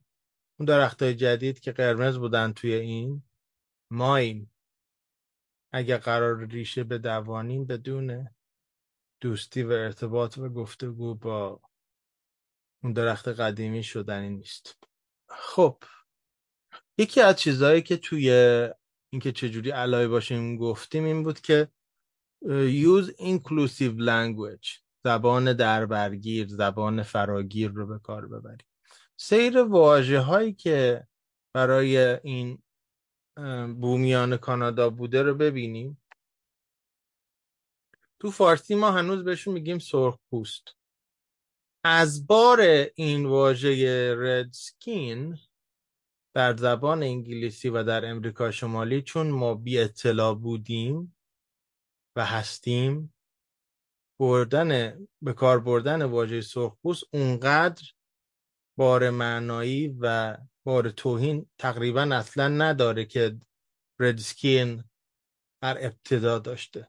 بومیان شرقی کانادا که ساحل های رنگی دارن سعی می‌کردن پوست خودشون رو برای مراسم هاشون سرمونی هاشون برنامه شکارشون با این خاک در حقیقت با این رنگ طبیعی رنگ بکنن. ولی بار معنایی حاله معنایی هیلومینینگی که این واژه داره ردسکین یعنی وحشی یعنی آدمی که آدم نیست حتی رنگ پوستش هم به آدمی زاد نمیبر ایندیان که هنوز هم توی اون قوانینی که 100 سال پیش 200 سال پیش 300 سال پیش توی این 500 سال اخیر وضع شدن یا چیزایی که نوشته شدن هنوز کلمش هست و هنوز ما ایندیان اکت داریم. باور کنید یا نه از کریستوف کلمب میاد. کریستوف کلمبی که می‌خواست بره هند رو پیدا بکنه منتها جهت عوضی رفت. آمریکا رو پیدا کرد منتها چون این آدم ها ظاهر و زبانشون متفاوت بود این کاشفان کم عقل فکر کردن که خب اینا همون هندیان. شون گفتن ایندیان. در نتیجه ایندیان شد اسمی غلط اندر غلط برای اینا. اسکیمو که ما فکر کنیم اسکیمو رو داریم به کار می‌بریم برای اونایی که در نوار قطبی هستن و توی خونه های از یخ زندگی می‌کنن. تو فیلم ها دیدیم تو کارتون ها دیدیم. اسکیمو یعنی حیوان وحشی. یعنی آدمی که ظاهرش مثل آدم ولی آدم نیست. حیوان وحشی. Ab original. Ab بدونیم پیشوند منفی سازه. normal abnormal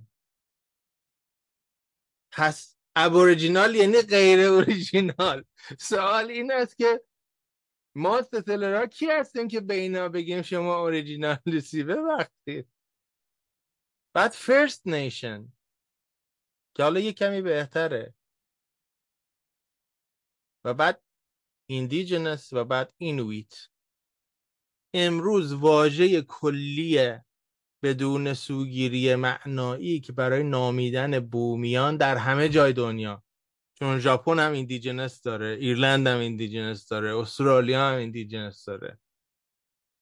برای کن تمام کسانی که صاحبان یک آب و خاکی بودن و بعد مهاجمانی settler هایی اومدن و اون آب و خاک رو از اونا گرفتن و اونا تبدیل به اقلیت شدن برای همه اینا میگیم ایندیجنس یعنی صاحب آب و خاک صاحبان اصلی یک آب و خاک. indigenous peoples در کانادا چند دسته دارن؟ First Nation یا حالا اونایی که پسوند نیشن دارن مثل Six Nations که همون مدرسه موها که با جمعی از دوستان رفتیم مثلا قصه Six Nations هست. First Nation, Six Nations کلماتی با نیشن دسته دیگری که ما داریم در کانادا میتی ها هستن میتیس. میتی یعنی دورگه یعنی بومی دورگه.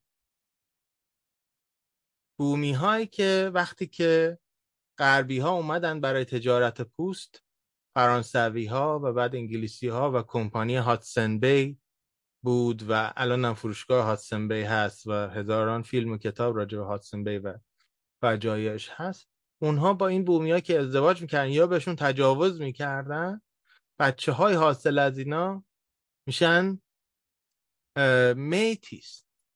شما امروز بسیاری از فرزندان این میتیس رو می‌بینید این دو رگه ها رو می‌بینید در کانادا که بومی هم ولی قیافشون کاملا سفیده.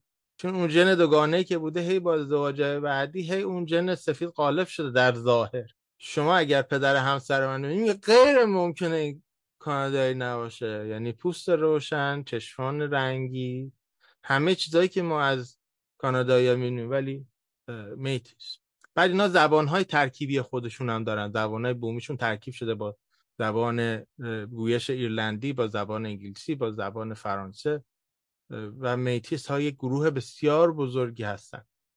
علامتشون هم یه علامتی شبیه علامت بینهایت. سفید و بنفش.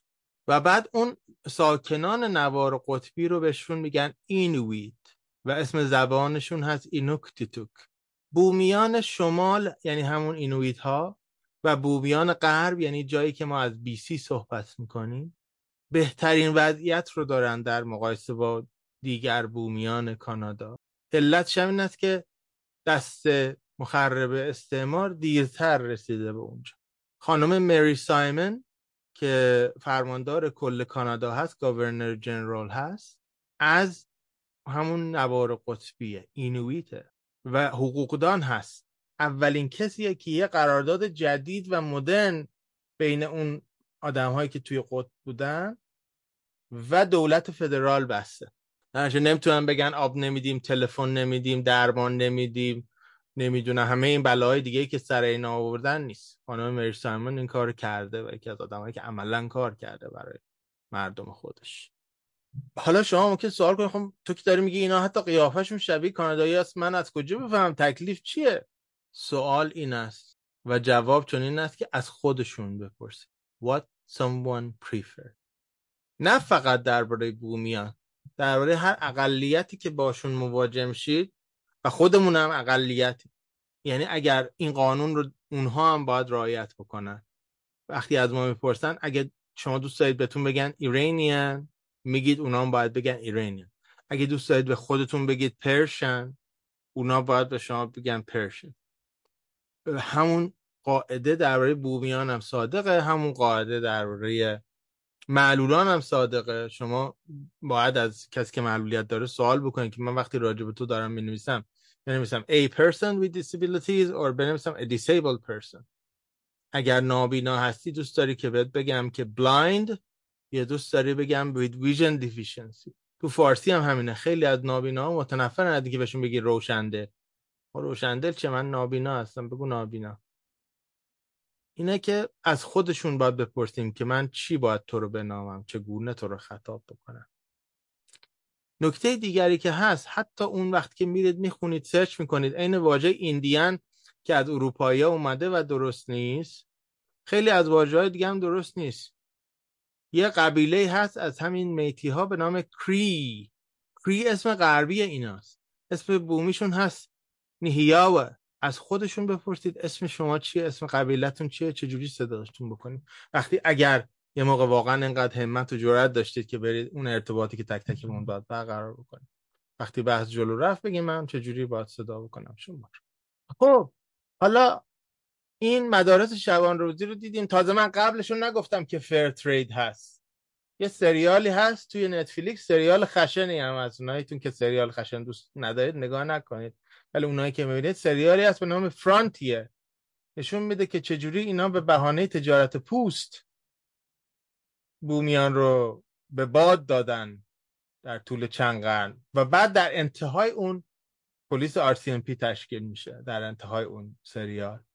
و بعد همه این فجایع راجع مدارس داره اتفاق میفته وقتی کانادا میشه کانادا. دیگه نیو انگلند نیست. یا آپر کانادا لور کانادا نیست که نصفش مال فرانسوی یا نصفش کانادای متحد که هست دسته گلش این مدارس شبان روزی بومیان هست و بعد Sixties Scoop و بعد Millennial Scoop ی گفتیم. اما آیا این همه ماجراست؟ خیر. دوستان می‌تونن به من بگن که کسی هست از جمع که در دهه 90 اومده باشه اینجا؟ دست به حالا بره چون من نمی‌بینم تصویرها رو ریزند بکنیم این پرسش رو پرسیدین دو نفر دستشون بالا بود نه یکیشون دهه فکر کنم 90 میلادی. میلادی بله دیگه. و آقای فکر کنم توکلی دستشون بالا آره بود نه حالا فکر کنم اون دوستان قبلتر از اینا اومدن. دهه 90 اومدن.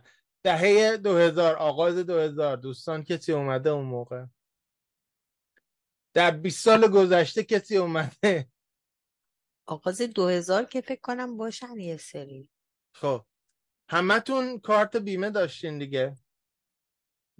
اگه آنتاریو بودید اوهیب داشتید اگر کبک بودید رمکیو داشتید اگر هر استان دیگه بودید داشتید.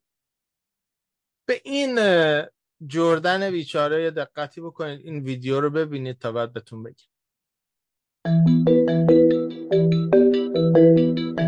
Jordan's principle ensures that Indigenous children receive medical care first, and who pays for it is decided later. It's named for Jordan River Anderson, a First Nation boy from Norway House, Manitoba, born with complex medical needs. In 2005, Anderson died in a Winnipeg hospital while the federal and provincial governments argued over who would pay for his home care. In 2007, Parliament voted unanimously to adopt Jordan's principle, which is supposed to guarantee First Nation children receive the health care they need without delays. But almost a decade later, critics say little has changed. یه لحظه کلماتی که اونجا اتفاق افتاده با هم مرور کنیم. Jordan's Principle مال بچه هاست. یعنی چی؟ یعنی مال بزرگان نیست. یعنی بزرگان همچنان اون loophole رو دارن. از چه زمانی شروع شده که این کم بشه؟ از سال 2015 چند نفر شما قبل از 2015 اومدین کانادا؟ اکثرتون. من که فکر کنم از همه جدیدترم من 2015 اومدم. تا سال 2015 اینا کارت بیمه نداشتن. حالا قصه چیه؟ چجوری این چرخه درست میشه؟ آموزش و درمان استانیه می‌دونید. قراردادهایی تریتی هایی که اینا بسته بودن زمانی که این ستلا را اومدن 500 سال پیش 300 سال پیش 400 سال پیش طبیعتا با پادشاه و ملکه اون موقع بستن دیگه. اون موقع که استانی در بوده که دولت استانی باشه. دولت استانی میگه که شما با اون قرارداد دارید برید سلامتتون رو از اون مطالبه کنید. برید آموزشتون رو از اون مطالبه کنید. به من چه و رسما انقدر پاس می‌دادن اینا رو هم دیگه که آدما میمردن. حالا نه فقط بچه ها آیا الان همه بومیان کانادا اون کارت سلامتی که ما داریم دارن؟ نه هنوز. جهت اطلاع. باور کردنی نیست ولی واقعی است. یعنی کشتن لازم نیست که آدم ها رو با اسلحه بکشن. شکلهای مختلفی می شود آدم ها رو کشت. و به نظرم که خیلی مهمه. این هلت کر شاید شما فکر کنید همه ماجراست. خیر. این اسلاید قدیمیه مال دو سال پیشه. حالا شما فرض کنید یه خوردم تغییر کرده باشه ده درصد بهتر شده باشه. کامیتمنت دولت فدرال این بود که ما میایم و تمام جاهایی که کشتار آب ناسالم داره اینو پایان میدیم. یعنی برای همه جاهای کانادا آب لوله کشی سالم فراهم می‌کنیم. مندیتشون کی بوده؟ مارچ 2021 گر تو دیدی سلام ما. برسان. خیلی از جاهای کانادا آب ندارن. اگر دارن قابل شرب نیست. باید بیان به شهر از رزرو بیان بیرون بیان تو شهر آب بخرن آب خوردن بخرن. یاد سیستان خودمون میافتیم دیگه. بعد دقت بکنید. من از شمال کانادا نزدیک قطب صحبت نمی کنم. من از وسط اونتاریو صحبت کنم. همین برندفورد که رفته بودیم نزدیک مرز آمریکاست. یعنی تو اونتاریو تو پر جمعیت ترین و پر امکانات ترین البته ادعاست. استان کاناداست و دو قدمی آمریکاست. دیتای موبایل بسیار ضعیف بود. دوستانی که با ما اومدن می‌تونن شهادت بدن. عملا نبود. آبم نوشته بود نخورید. یادتون که من از در رستوران که رفتیم تو به همه گفتم؟ گفتم که آب بگیرید از اینجا. آب از لوله کشی نخورید. اگه احیانا مثلا تشریف می‌برید دستون رو بشورید از اون آب بطریاتون رو پر نکنید. داریم از 45 دقیقه رانندگی از واترلو. یک ساعت یک ساعت و نیم از سورنتو صحبت می‌کنیم. همینجا بغل گوش خودمون. این نوتیس ها در همه جای کانادا پراکنده هستن. بویل, بویل واتر ادوایزری بجوشونید. این رنگ آب رو می‌بینیم یاد خوزستان خودمون بیافتیم با وسعت خیلی بیشتری در کانادا جریان داره. در کانادای عضو جی 7 یکی از کارهای دیگه ای که می‌کنن اون پرستارایی که با ایندیجنس افرت همکاری می‌کنن به بهانه که این آدم معتاده یا مریضه بدون رضایتشون وقتی میرن برای زایمان عقیمشون هم می‌کنن. باور می‌کنی؟ باورش سخت. این مخفف این ابریویشنی که اینجاست چیه؟ Missed and murdered indigenous women and girls. فکر می‌کنید اگر یه گروه در نظر بگیریم کل زنانی که گم میشن یا کشته میشن یه گروه در نظر بگیریم بومیان.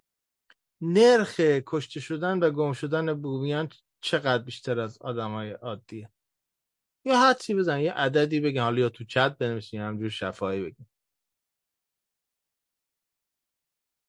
در جاهای معمول کانادا و نرخ دولتی خیلی پایین تر گزارش میشه. نرخ واقعی تر رو هم بهتون میگم. خانم رضایی چیزی می‌خواستیم نسبت یکی از عزیزان آقای همتی نوشته چهار four times یعنی چهار four times دکلریشن خود دولت کانادا پنج برابره. عدد واقعی 20 برابره. آه. یعنی از هر 21 نفری که گم میشن 20 تاش بومیه. باورتون میشه؟ داریم از کانادای 2023 صحبت کنیم چیزی که خود دولت گردن می‌گیره میگه پنج برابر. به طور متوسط. حالا این تبعیض علیه زنان فقط این نیست که مادران رو از بچه هاشون جدا می‌کنن مادرها رو عقیم می‌کنن خیلی از ناگم میشن اصلا پلیس کاری نمی‌کنه این هم نگاه بکنید یه روایت واقعی هم ببینید از زبون خودشون که همش نگید که این فرشی داره از خودش حرف می‌زنه یا زاغش زیاد می‌کنه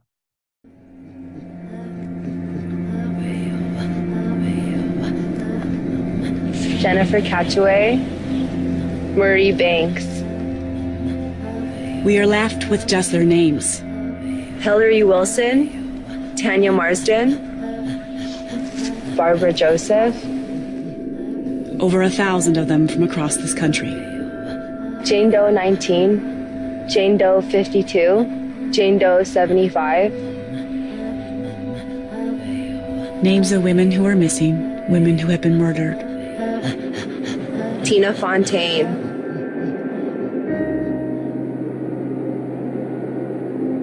Tina is one of more than 1,000 names on the murdered list. Her great aunt, Thelma Favel, was raising the young girl. I just miss her so much. She's a small girl, but she left a big hole in my heart. And no one's ever gonna fill it but her. Tina fell through the cracks, vulnerable and left to fend for herself on the streets of Winnipeg. Falma says she reported Tina missing, but no one helped. Police even stopped Tina one night after she was reported missing. They did nothing. A week later, Tina's body was pulled from the Red River. I just freaked. I just, I felt as though somebody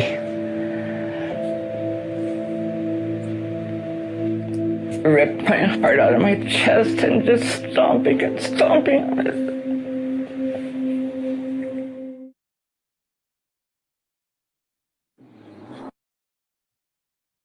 در اون call for action فراخوان برای عملی که این اسناد حقیقت و آشتی داده یه خلاصه هم هست که 94 بند داره. 94 ماده داره به اصطلاح.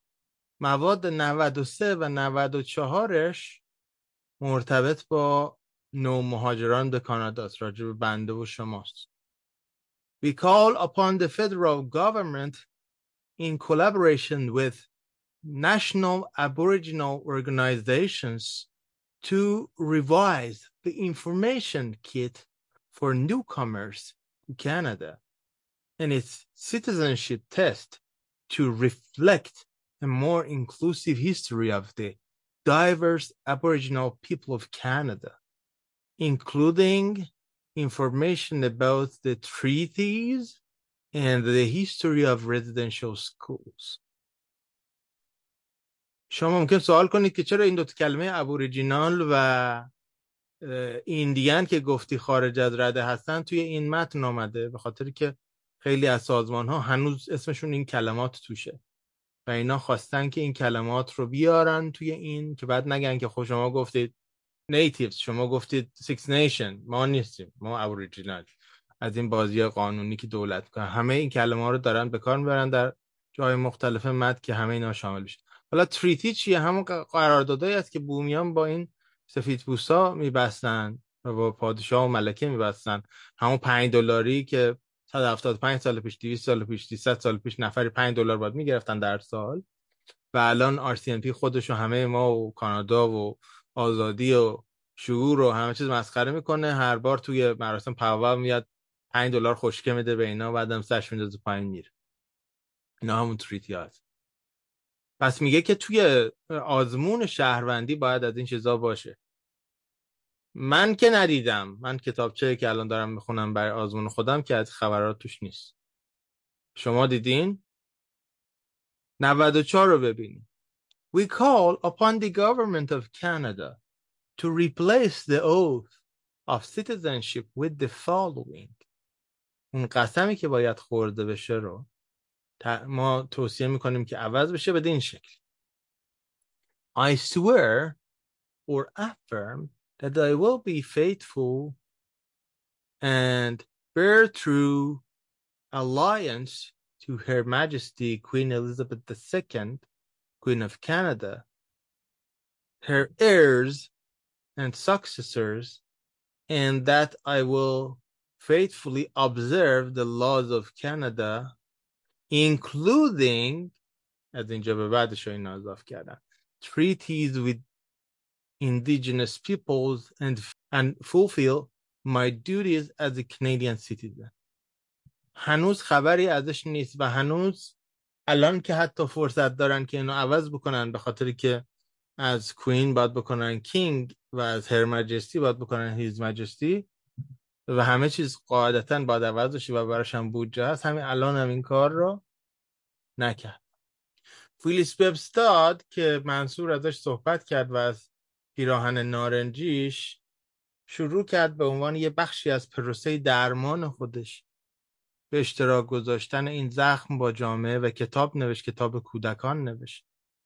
و دقت هم بکنیم که نه سال ده سال قبل از این گورهای بی نشان دست جمعی آن مارک گریو که تازه پیدا شده و ما سی سپتامبر روز حقیقت و آشتی داریم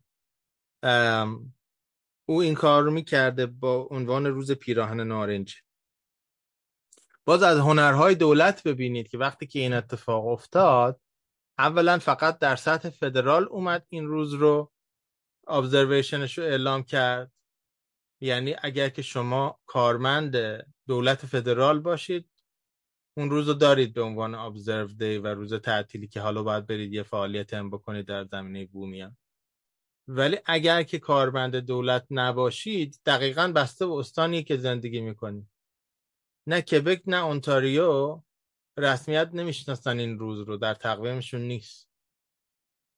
حالا منی که مثلا دورکاری با بی سی کار می‌کنم بله من مثلا اون روز برای من ابزرو چون این خود این ماجرا در بی سی اتفاق افتاده دولتش هم NDPه و به رسمیت می‌شناسه. بعد هنر دیگه که دولت به خرج داده نه اون روزی که این اتفاق افتاده نه روزی که اولین مدرسه باز شده. نه روزی که آخرین مدرسه باز شده.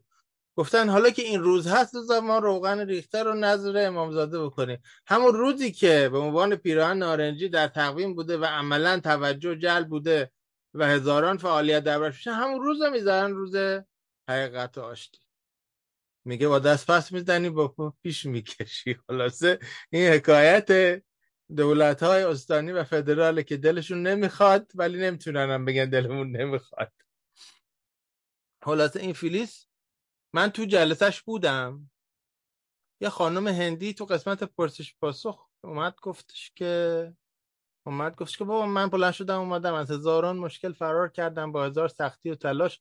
اینجا دارم یه زندگی جدید می‌سازم. چرا من باید اینا رو بدونم؟ چرا من باید همه ناراحتی و اندوه رو بدونم؟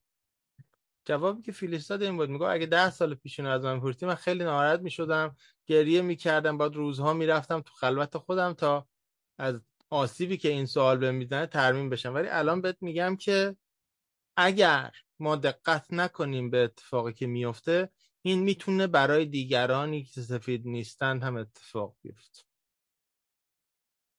پس این روز حقیقت و آشتی. درسته که برای بومیانه ولی گرامی نداشتنش تهدیدی برای خودمون هم هست. یه جنبه دیگر هست. حالا ما چه کار می‌تونیم بکنیم و اصلا چرا باید کاری بکنیم؟ یه نمونه ببینید. یک هندی که اومده یک ابتکار جالب به خرج داده و CBC ازش گزارش داده توی CBC Gem. خب می‌بینید که مثلا این هنرمند رقصنده هندی اشتراکاتی رو پیدا کرده بود و یک performance مشترکی رو پی ریختن. ما خودمون در فرهنگی خودمون اشتراکاتی داریم با این بومی های کانادا. همونجور که ما شب یلدا داریم انقلاب زمستانی رو جشن می‌گیریم اونا وینتر سولسیس دارن و اتفاقا اونا با قصه اون شب رو میگذرونن. همونجور که ما اسفندود کردن داریم اونا اسماج دارن که در اولش خدمتون گفتم و بسیار چیزای دیگه. پس اونایی که آدمای خلاقی هستن از این کارا می‌تونن بکنن در راستای اون بحث حقیقت و آشتی و مرتبط شدن. کار دیگه که میشه کرد این است که بیاموزیم ساپورت کنیم برنامه ترتیب بدیم مثل همین زحمتی که امشب آکادمی تفکر کشیده. کالات بکنیم یعنی مورد خطاب و اعتراض قرار بدیم وقتی که اتفاق میفته. اینا حالا توی اون نموداری که راجع به اللاشی بود همینا بودن. و بعد یه کار دیگه که می‌تونیم بکنیم ماهایی که خیلی اهل ادبیات و تاریخ هستیم کلی کتاب خوب هست برای خوندن. این 1491 و 1493 راجع به اونایی است که چه آمریکای شمالی چه آمریکای جنوبی رو میان کشف می‌کنن و چه دستاوردهایی رو پیدا می‌کنن. چقدر منظم بوده چقدر پیشرفته بوده و چقدر پنهان کردن اینها رو که اون انگاره وحشی بودن رو ببر. دوستانی که علاقمند به مباحث اجتماعی هستن Indigenous Rights که یه بازی زبانی توشه. هم ایندیجنس می نویسده هم از نظر شنیداری یعنی حقوق بومیان. افسانه هایی که راجع به بومیان مینستریم مدیا رسانه های جریان اصلی به عمد جا انداختن رو نشون میده. اینها تحصیل رایگان دارن. تحصیل رایگان برای بومیان کانادا به شرطی که کارت استاتوس داشته باشن که خیلی هاشون ندارن فقط برای یه فرزنده. پدر مادرای جمع شما کدومتون می‌تونید یه بچهتون رو انتخاب کنید که بره تحصیلات داشته باشه بقیهشون نداشته باشن؟ می‌تونید این کار بکنید؟ می‌تونید هرچی تبعیضی قائل بشید؟ اولیش رایگان بقیهش رایگان نیست. خونه رایگان دارن. دروغه. خونه فقط توی رزرو می‌تونن به رایگان بسازن. زمین و اون مساله خونه مال خودشون نیست یعنی نمی‌تونن بفروشنش.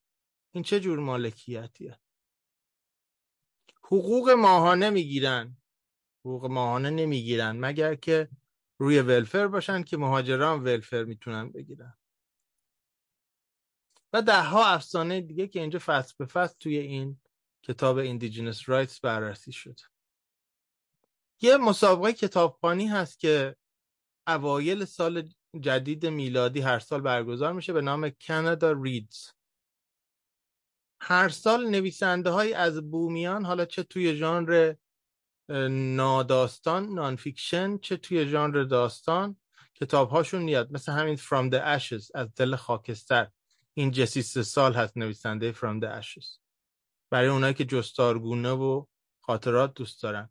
برای اونایی که علمی تخیلی دوست دارن این جاشوا وایت هد برای اونایی که داستانی رمانگونه دوست دارن همین ریچارد ویگمیز و ده ها و ده ها و ده ها مورد دیگه هست. ما می‌تونیم کتاب بخونیم می‌تونیم به کتاب صوتی گوش کنیم می‌تونیم اگه کوتاه هست بریم توی یوتیوب خانش اینا رو پیدا کنیم بشنویم. می‌تونیم بریم مصاحبه این آدما رو بشنویم.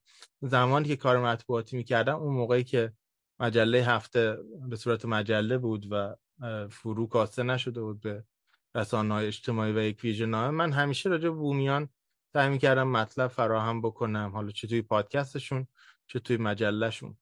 و بعد در سماک هم ما مرتب چیزای منتشر کردیم همه اینا رو می‌گذارم در کانالمون بعد از در گروهمون بعد از جلسه. ما همین که بدونیم و یادمون باشه که ادبیات ها و زبان ها و فرهنگ های اینا چقدر متنوع. 60 زبان ما فقط داریم از اینها در کانادا. برای دوستانی که مایل باشن عمیقتر این تنوع رو بخونن این کتاب هست. Why Indigenous Literatures جمع بسته Matter. که تنوع ادبی اینها رو بخواد نشون بده. و نهایتا چیزی که می‌خوام اینجا بگم اینه که The rattle has a spirit of its own. The rattle mimics swishing sounds of the water in the womb. This, along with the heartbeat of Mama, is the first song that anyone hears. The rattle also calls the spirit to come forth in song and ceremony.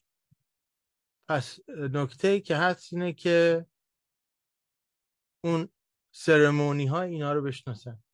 برای هر جلسه اینا ceremony opening song دارن یا همون یه چیز شبیه دعای آغازین دارن و بعد در آخر هر جلسه هم یه travelling song دارن که در حقیقت درخواست می‌کنن با یک شیوه هنری و شیوه آوازگونه ای که هر کسی که تا این نقطه با ما اومده این همه وقت گذاشته تا اینکه این مقدار چیزها رو بشنوه و ببینه امیدواریم که بتونه این سفر رو ادامه بده.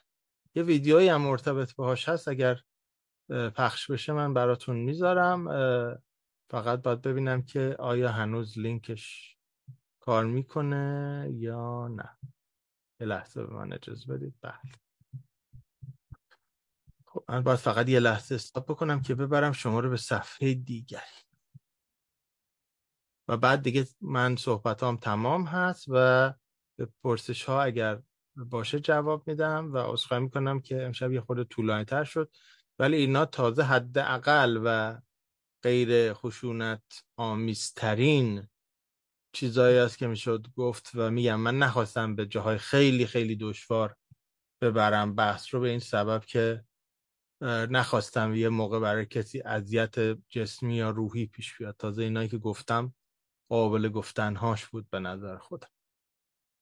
ما هم سپاس گذاریم که به حال شما با صبر و حوصله و با در نظر گرفتن همه محدودیت ها این مطالب رو با ما به اشتراک خواهش می‌کنم خواهش می‌کنم. این سلبریشن رو بشنوین که مال سفر آخر هست. یعنی هر کسی که این دو ساعت با ما اومده ما دوست داریم در انتهای جلسه براش آرزو بکنیم که این سفرش ادامه پیدا بکنه و بعد من در خدمت هستم.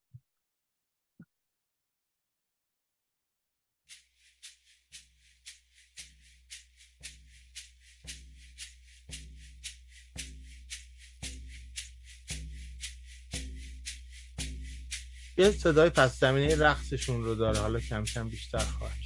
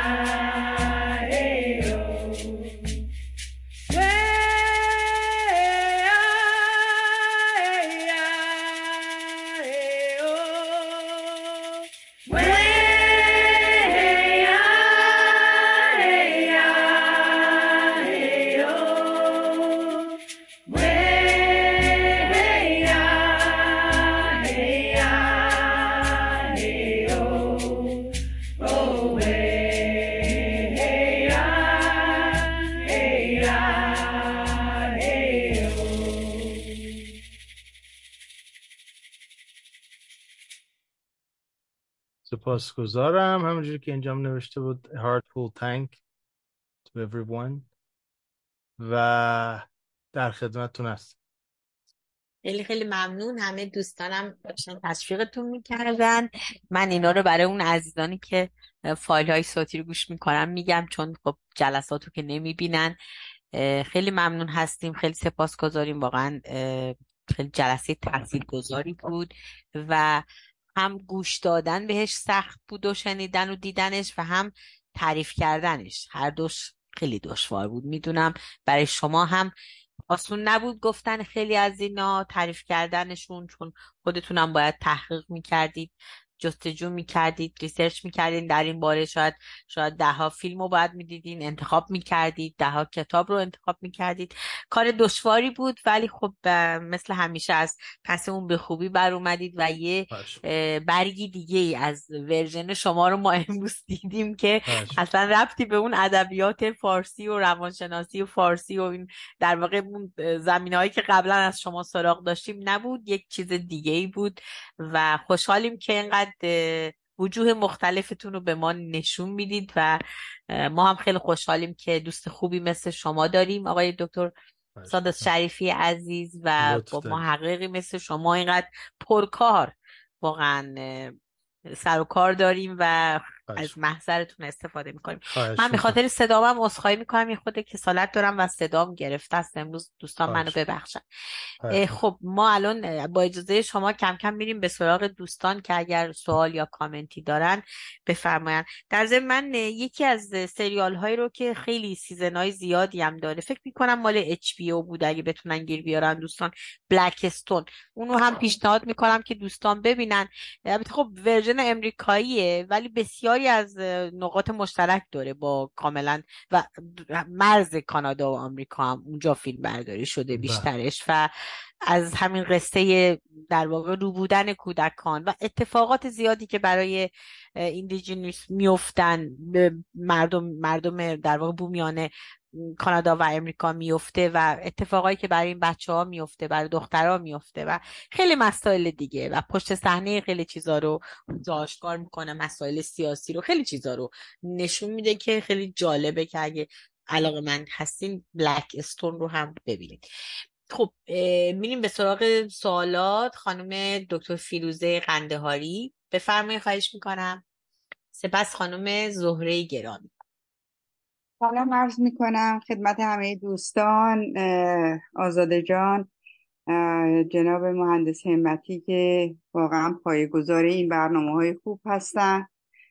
و تشکر و سپاس بیکران از آقای دکتر سادات شریفی که واقعا همینطور که آزاده, آزاده جان گفتن یک وجه دیگه از مطالعاتشون رو در واقع به ما نشون دادن. من سوالات زیادی برام حقیقتش مطرح هست که من فکر می‌کنم با توجه به اینکه دوستان دیگه ای هم سوال دارن و وقت هم محدود هست شاید این شانس رو داشته باشم که یه در موقعیت دیگه ای از آقای دکتر بتونم این سوالاتم رو بپرسم. شایدم دوستان این سوالاتی که من دارم رو مطرح خواهند کرد و جوابش به من هم می‌رسه. بنابراین من خیلی وارد به اصطلاح جزئیات نمیشم و خیلی سوالات زیادی ندارم. فقط ضمن تشکر از اینکه این برنامه رو شما گذاشتید می‌خوام بگم که چقدر ما ناراحت شدیم. من خودم به شخصه چقدر قصه خوردم از اینکه دارم مثلا توی یه مملکتی زندگی می‌کنم که فکر می‌کنم که خب یک جهان پیشرفته هستش و و به قول شما خیلی چیزهایی که ما فکر می‌کنیم در ایران نباید باشه و هست. می‌بینیم که در این دنیای پیشرفته هم همچنان هست و این باعث تاسف واقعا. حالا اینکه چرا دولت کم رتبی داره نسبت به اینها و چرا اونطور که باید و شاید رسیدگی نمی‌کنه این خودش داستانی هستش که شاید باید روش بیشتر صحبت بشه. ضمن اینکه یک سوال دیگه ای که برای من در این زمینه پیش میاد این هستش که خب این دولت که اینقدر مهاجر پذیر هست و خیلی از کسانی رو که من می‌بینم که مهاجرت کردن از طریق همین دولت موجود و اومدن افرادی هم بودن که چندان تخصص و مهارتی هم نداشتن. ولی خب اومدن مهاجرت تونستن بکنن و اومدن تو این مملکت و دارن حالا کار می‌کنن یا نمی‌کنن به حال زندگی می‌کنن و از امکانات اینجا بهره مند میشن. چرا واقعا از خود همین بومیان استفاده نمی‌کنن برای اینکه اونها رو متخصص کنن اونها رو مهارت های لازم رو بهشون بیاموزن و امکانات براشون فراهم بکنن که خود اونها که در واقع از همه مستحقتر هستن در واقع. چرا این کار رو دولت نمی‌کنه و میاد از کشورهای عجیب غریب و از جاهای عجیب غریب و آدمای عجیب غریب از جاهای مختلف میاره و که من واقعا تعجب می‌کنم واقعا چرا باید اینطور باشه. این مسئله برای من یه مقدار عجیب هستش که خب حالا یا شما پاسخی براش خواهین داشت یا اینکه بعدا دوستان در صحبتهاشون مسئله رو بیشتر باز خواهند کرد. ولی سوال من چون در رابطه با رشته من که زبانشناسی هستش این هستش که می‌خواستم ببینم روی زبانهای اینها کار شده یا نشده و چقدر کار شده و چطور کار شده و آیا میشه اگر بخوایم کار بکنیم چطور می‌تونیم کار بکنیم؟ چون همینطور که خدمتون گفتم من تخصصم زبانشناسی هستش و البته روی زبانهای باستانی من کار می‌کنم و کردم. به این دلیل هستش که به زبانهای اونها هم علاقه من هستم که بیشتر در موردش بدونم و اگر بشه روش کار بکنم. خیلی متشکرم. سپاسگزارم. من از سوال دومتون جواب بدم که ساده تر هست در ایران در رشته زبانشناسی همگانی به مدد گسترش دانشگاه ها پیام نور و آزاد و سراسری و همه حداقل ثبت کردن و پیمایش های اولیه زبان ها گویش ها لحجه ها هزاران پایان نامه فوق لیسانس و رساله دکترا وجود داره. بله. شاید یک درصد اون در کانادا انجام نشده. یعنی زمانی که ما اولین بار رفتیم به اون وودلند سنتر کنار مجموعه موهاک به دیوارش شش تا زبون اینها رو گذاشته. بعد من خب همسرم یکی از این زبون ها رو می‌دونه و بهش گفتم چقدر از اینها رو می‌فهمی؟ گفت من شاید از اون پنج تا دیگه مثلا نصف میفهم بعضی کلماش شبیه بعضی کلماش شبیه نیست. گفتم خب اینا کجا ثبت و ضبط شده؟ گفت خیلی از اینا مثلا ده تا گویشورش باقی مونده و داره از بین میره. اول جلسه گفتم 64 تا زبان بود الان شده 60 تا. یعنی اصلا دانشگاه ها grant نمی‌گذارن که یه استادی دانشجو بگیره که این کارا رو بکنه. حالا بعد از اون عذرخواهی یکم تو رو درواسی افتادن. ولی نمی‌گیرن. چون دانشگاه در کانادا به شکل هیئت امنا اداره میشه. شکل board of governors اداره میشه و board of governors از کجا میاد؟ از صنعت میاد و از دولت میاد و از همه اون جاهایی که به دلیل منافع مادی به نفعشون نیست که این بومیان خوب باشن. و این سوال مهاجرتیتون هم به همین ترتیب می‌خوام پاسخ بدم. اگر جامعه بومیان تقویت بشه در چشم اینها یک برگشتی از اون سیاستی هست که حداقل 175 سال قدمت رسمی داره. حالا هر چقدر قبلش بوده و هر چقدر جنایات قبلش اتفاق افتاده بمانه.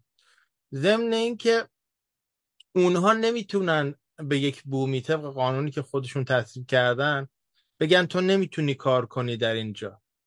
یعنی اگر که درسی خونده باشه اون کیفیت های لازم کوالیفیکیشن لازم پیدا کرده باشه اولویت داره بر یک آدم غیر بومی. قانون هست روی کاغذ.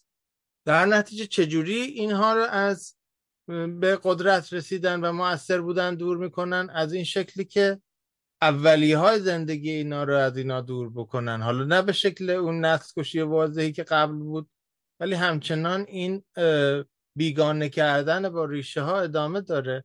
ارز کردم نمونهش این است که بالاخره شما پذیرفتین که کشیش های شما تجاوز می‌کردن به این بچه ها برای تفریح برق به اینا وصل می‌کردن آخر هفته. آزمایش های پزشکی روشون انجام می‌دادن. چیزی که رو حیوان هم ما انجام نمیدیم روی اینا انجام می‌دادن و خیلی از نام با بیماری میبردن یا خودکشی می‌کردن یا بعد که از مدرسه میومدن بیرون در سر افسردگی و اعتیاد و هزاران چیز دیگه میمردن و هنوز میمیرن. این هنوز برای شما کافی نبوده؟ اینا خوب و به اندازه کافی از بین نرفتن. شما هنوز الان دارید این بچه ها رو از پدر مادرشون می‌گیرید و مادرانشون رو عقیم می‌کنید. یعنی اینکه شما میفرمایید چرا من می‌خوام بگم که این بینش استعماری که ما زمانی می‌تونیم صاحب واقعی این سرزمین بشیم و اینا هی نرن دادگاه از ما شکایت بکنن برای اون تریتی قدیمی که دیگه بومی وجود نداشته باشه. به عبارت دیگه بومی خوب بومی مرده است. یا بومی ناتوان ضعیف کلیشه‌ای معتاد فلان فلان. این قصه. استعمار. کلونیالیزم وجود داره واقعا. اینجوری نیست که یه چیز ایدئولوژیکی باشه که در انقلاب ایران به ما می‌گفتن. نه. واقعا وجود داره و کشور کانادا کشور استعماری است. در نتیجه حالا یا خونسا هستیم که داریم وضعیت موجود رو ادامه بدیم بهش دامن می‌زنیم یا حداقل دربارش سکوت می‌کنیم یا می‌تونیم اون علاشی رو پیش بریم دلیلی که من میام این حرفا رو می‌زنم با وجود که برش تمام ربطی نداره شاید. همینه که بالاخره من چیکار می‌تونم بکنم؟ حالا خیلی ناتوان هستیم ما در خیلی از امور ولی حداقل سهم خودمون رو که می‌تونیم انجام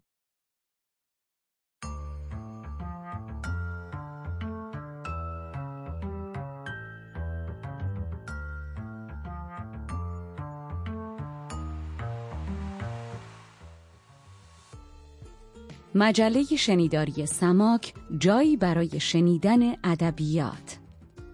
ادبیات بیسانسور و بینقاب رو از مجله شنیداری سماک بشنوید.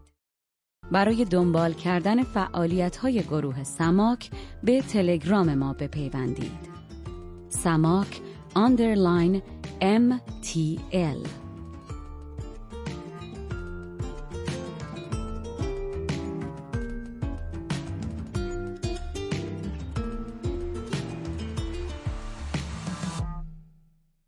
خانم ها آقایان آنچه شنیدید قسمت پنجاه و چهارم و اولین اپیزود از فصل چهارم مجله شنیداری سماک بود که به مروری بر سفر آموختن من و به این بهانه اطلاعاتی درباره فرهنگ، تاریخچه، رنجها و دستاوردها و همطور ادبیات بومیان کانادا بود.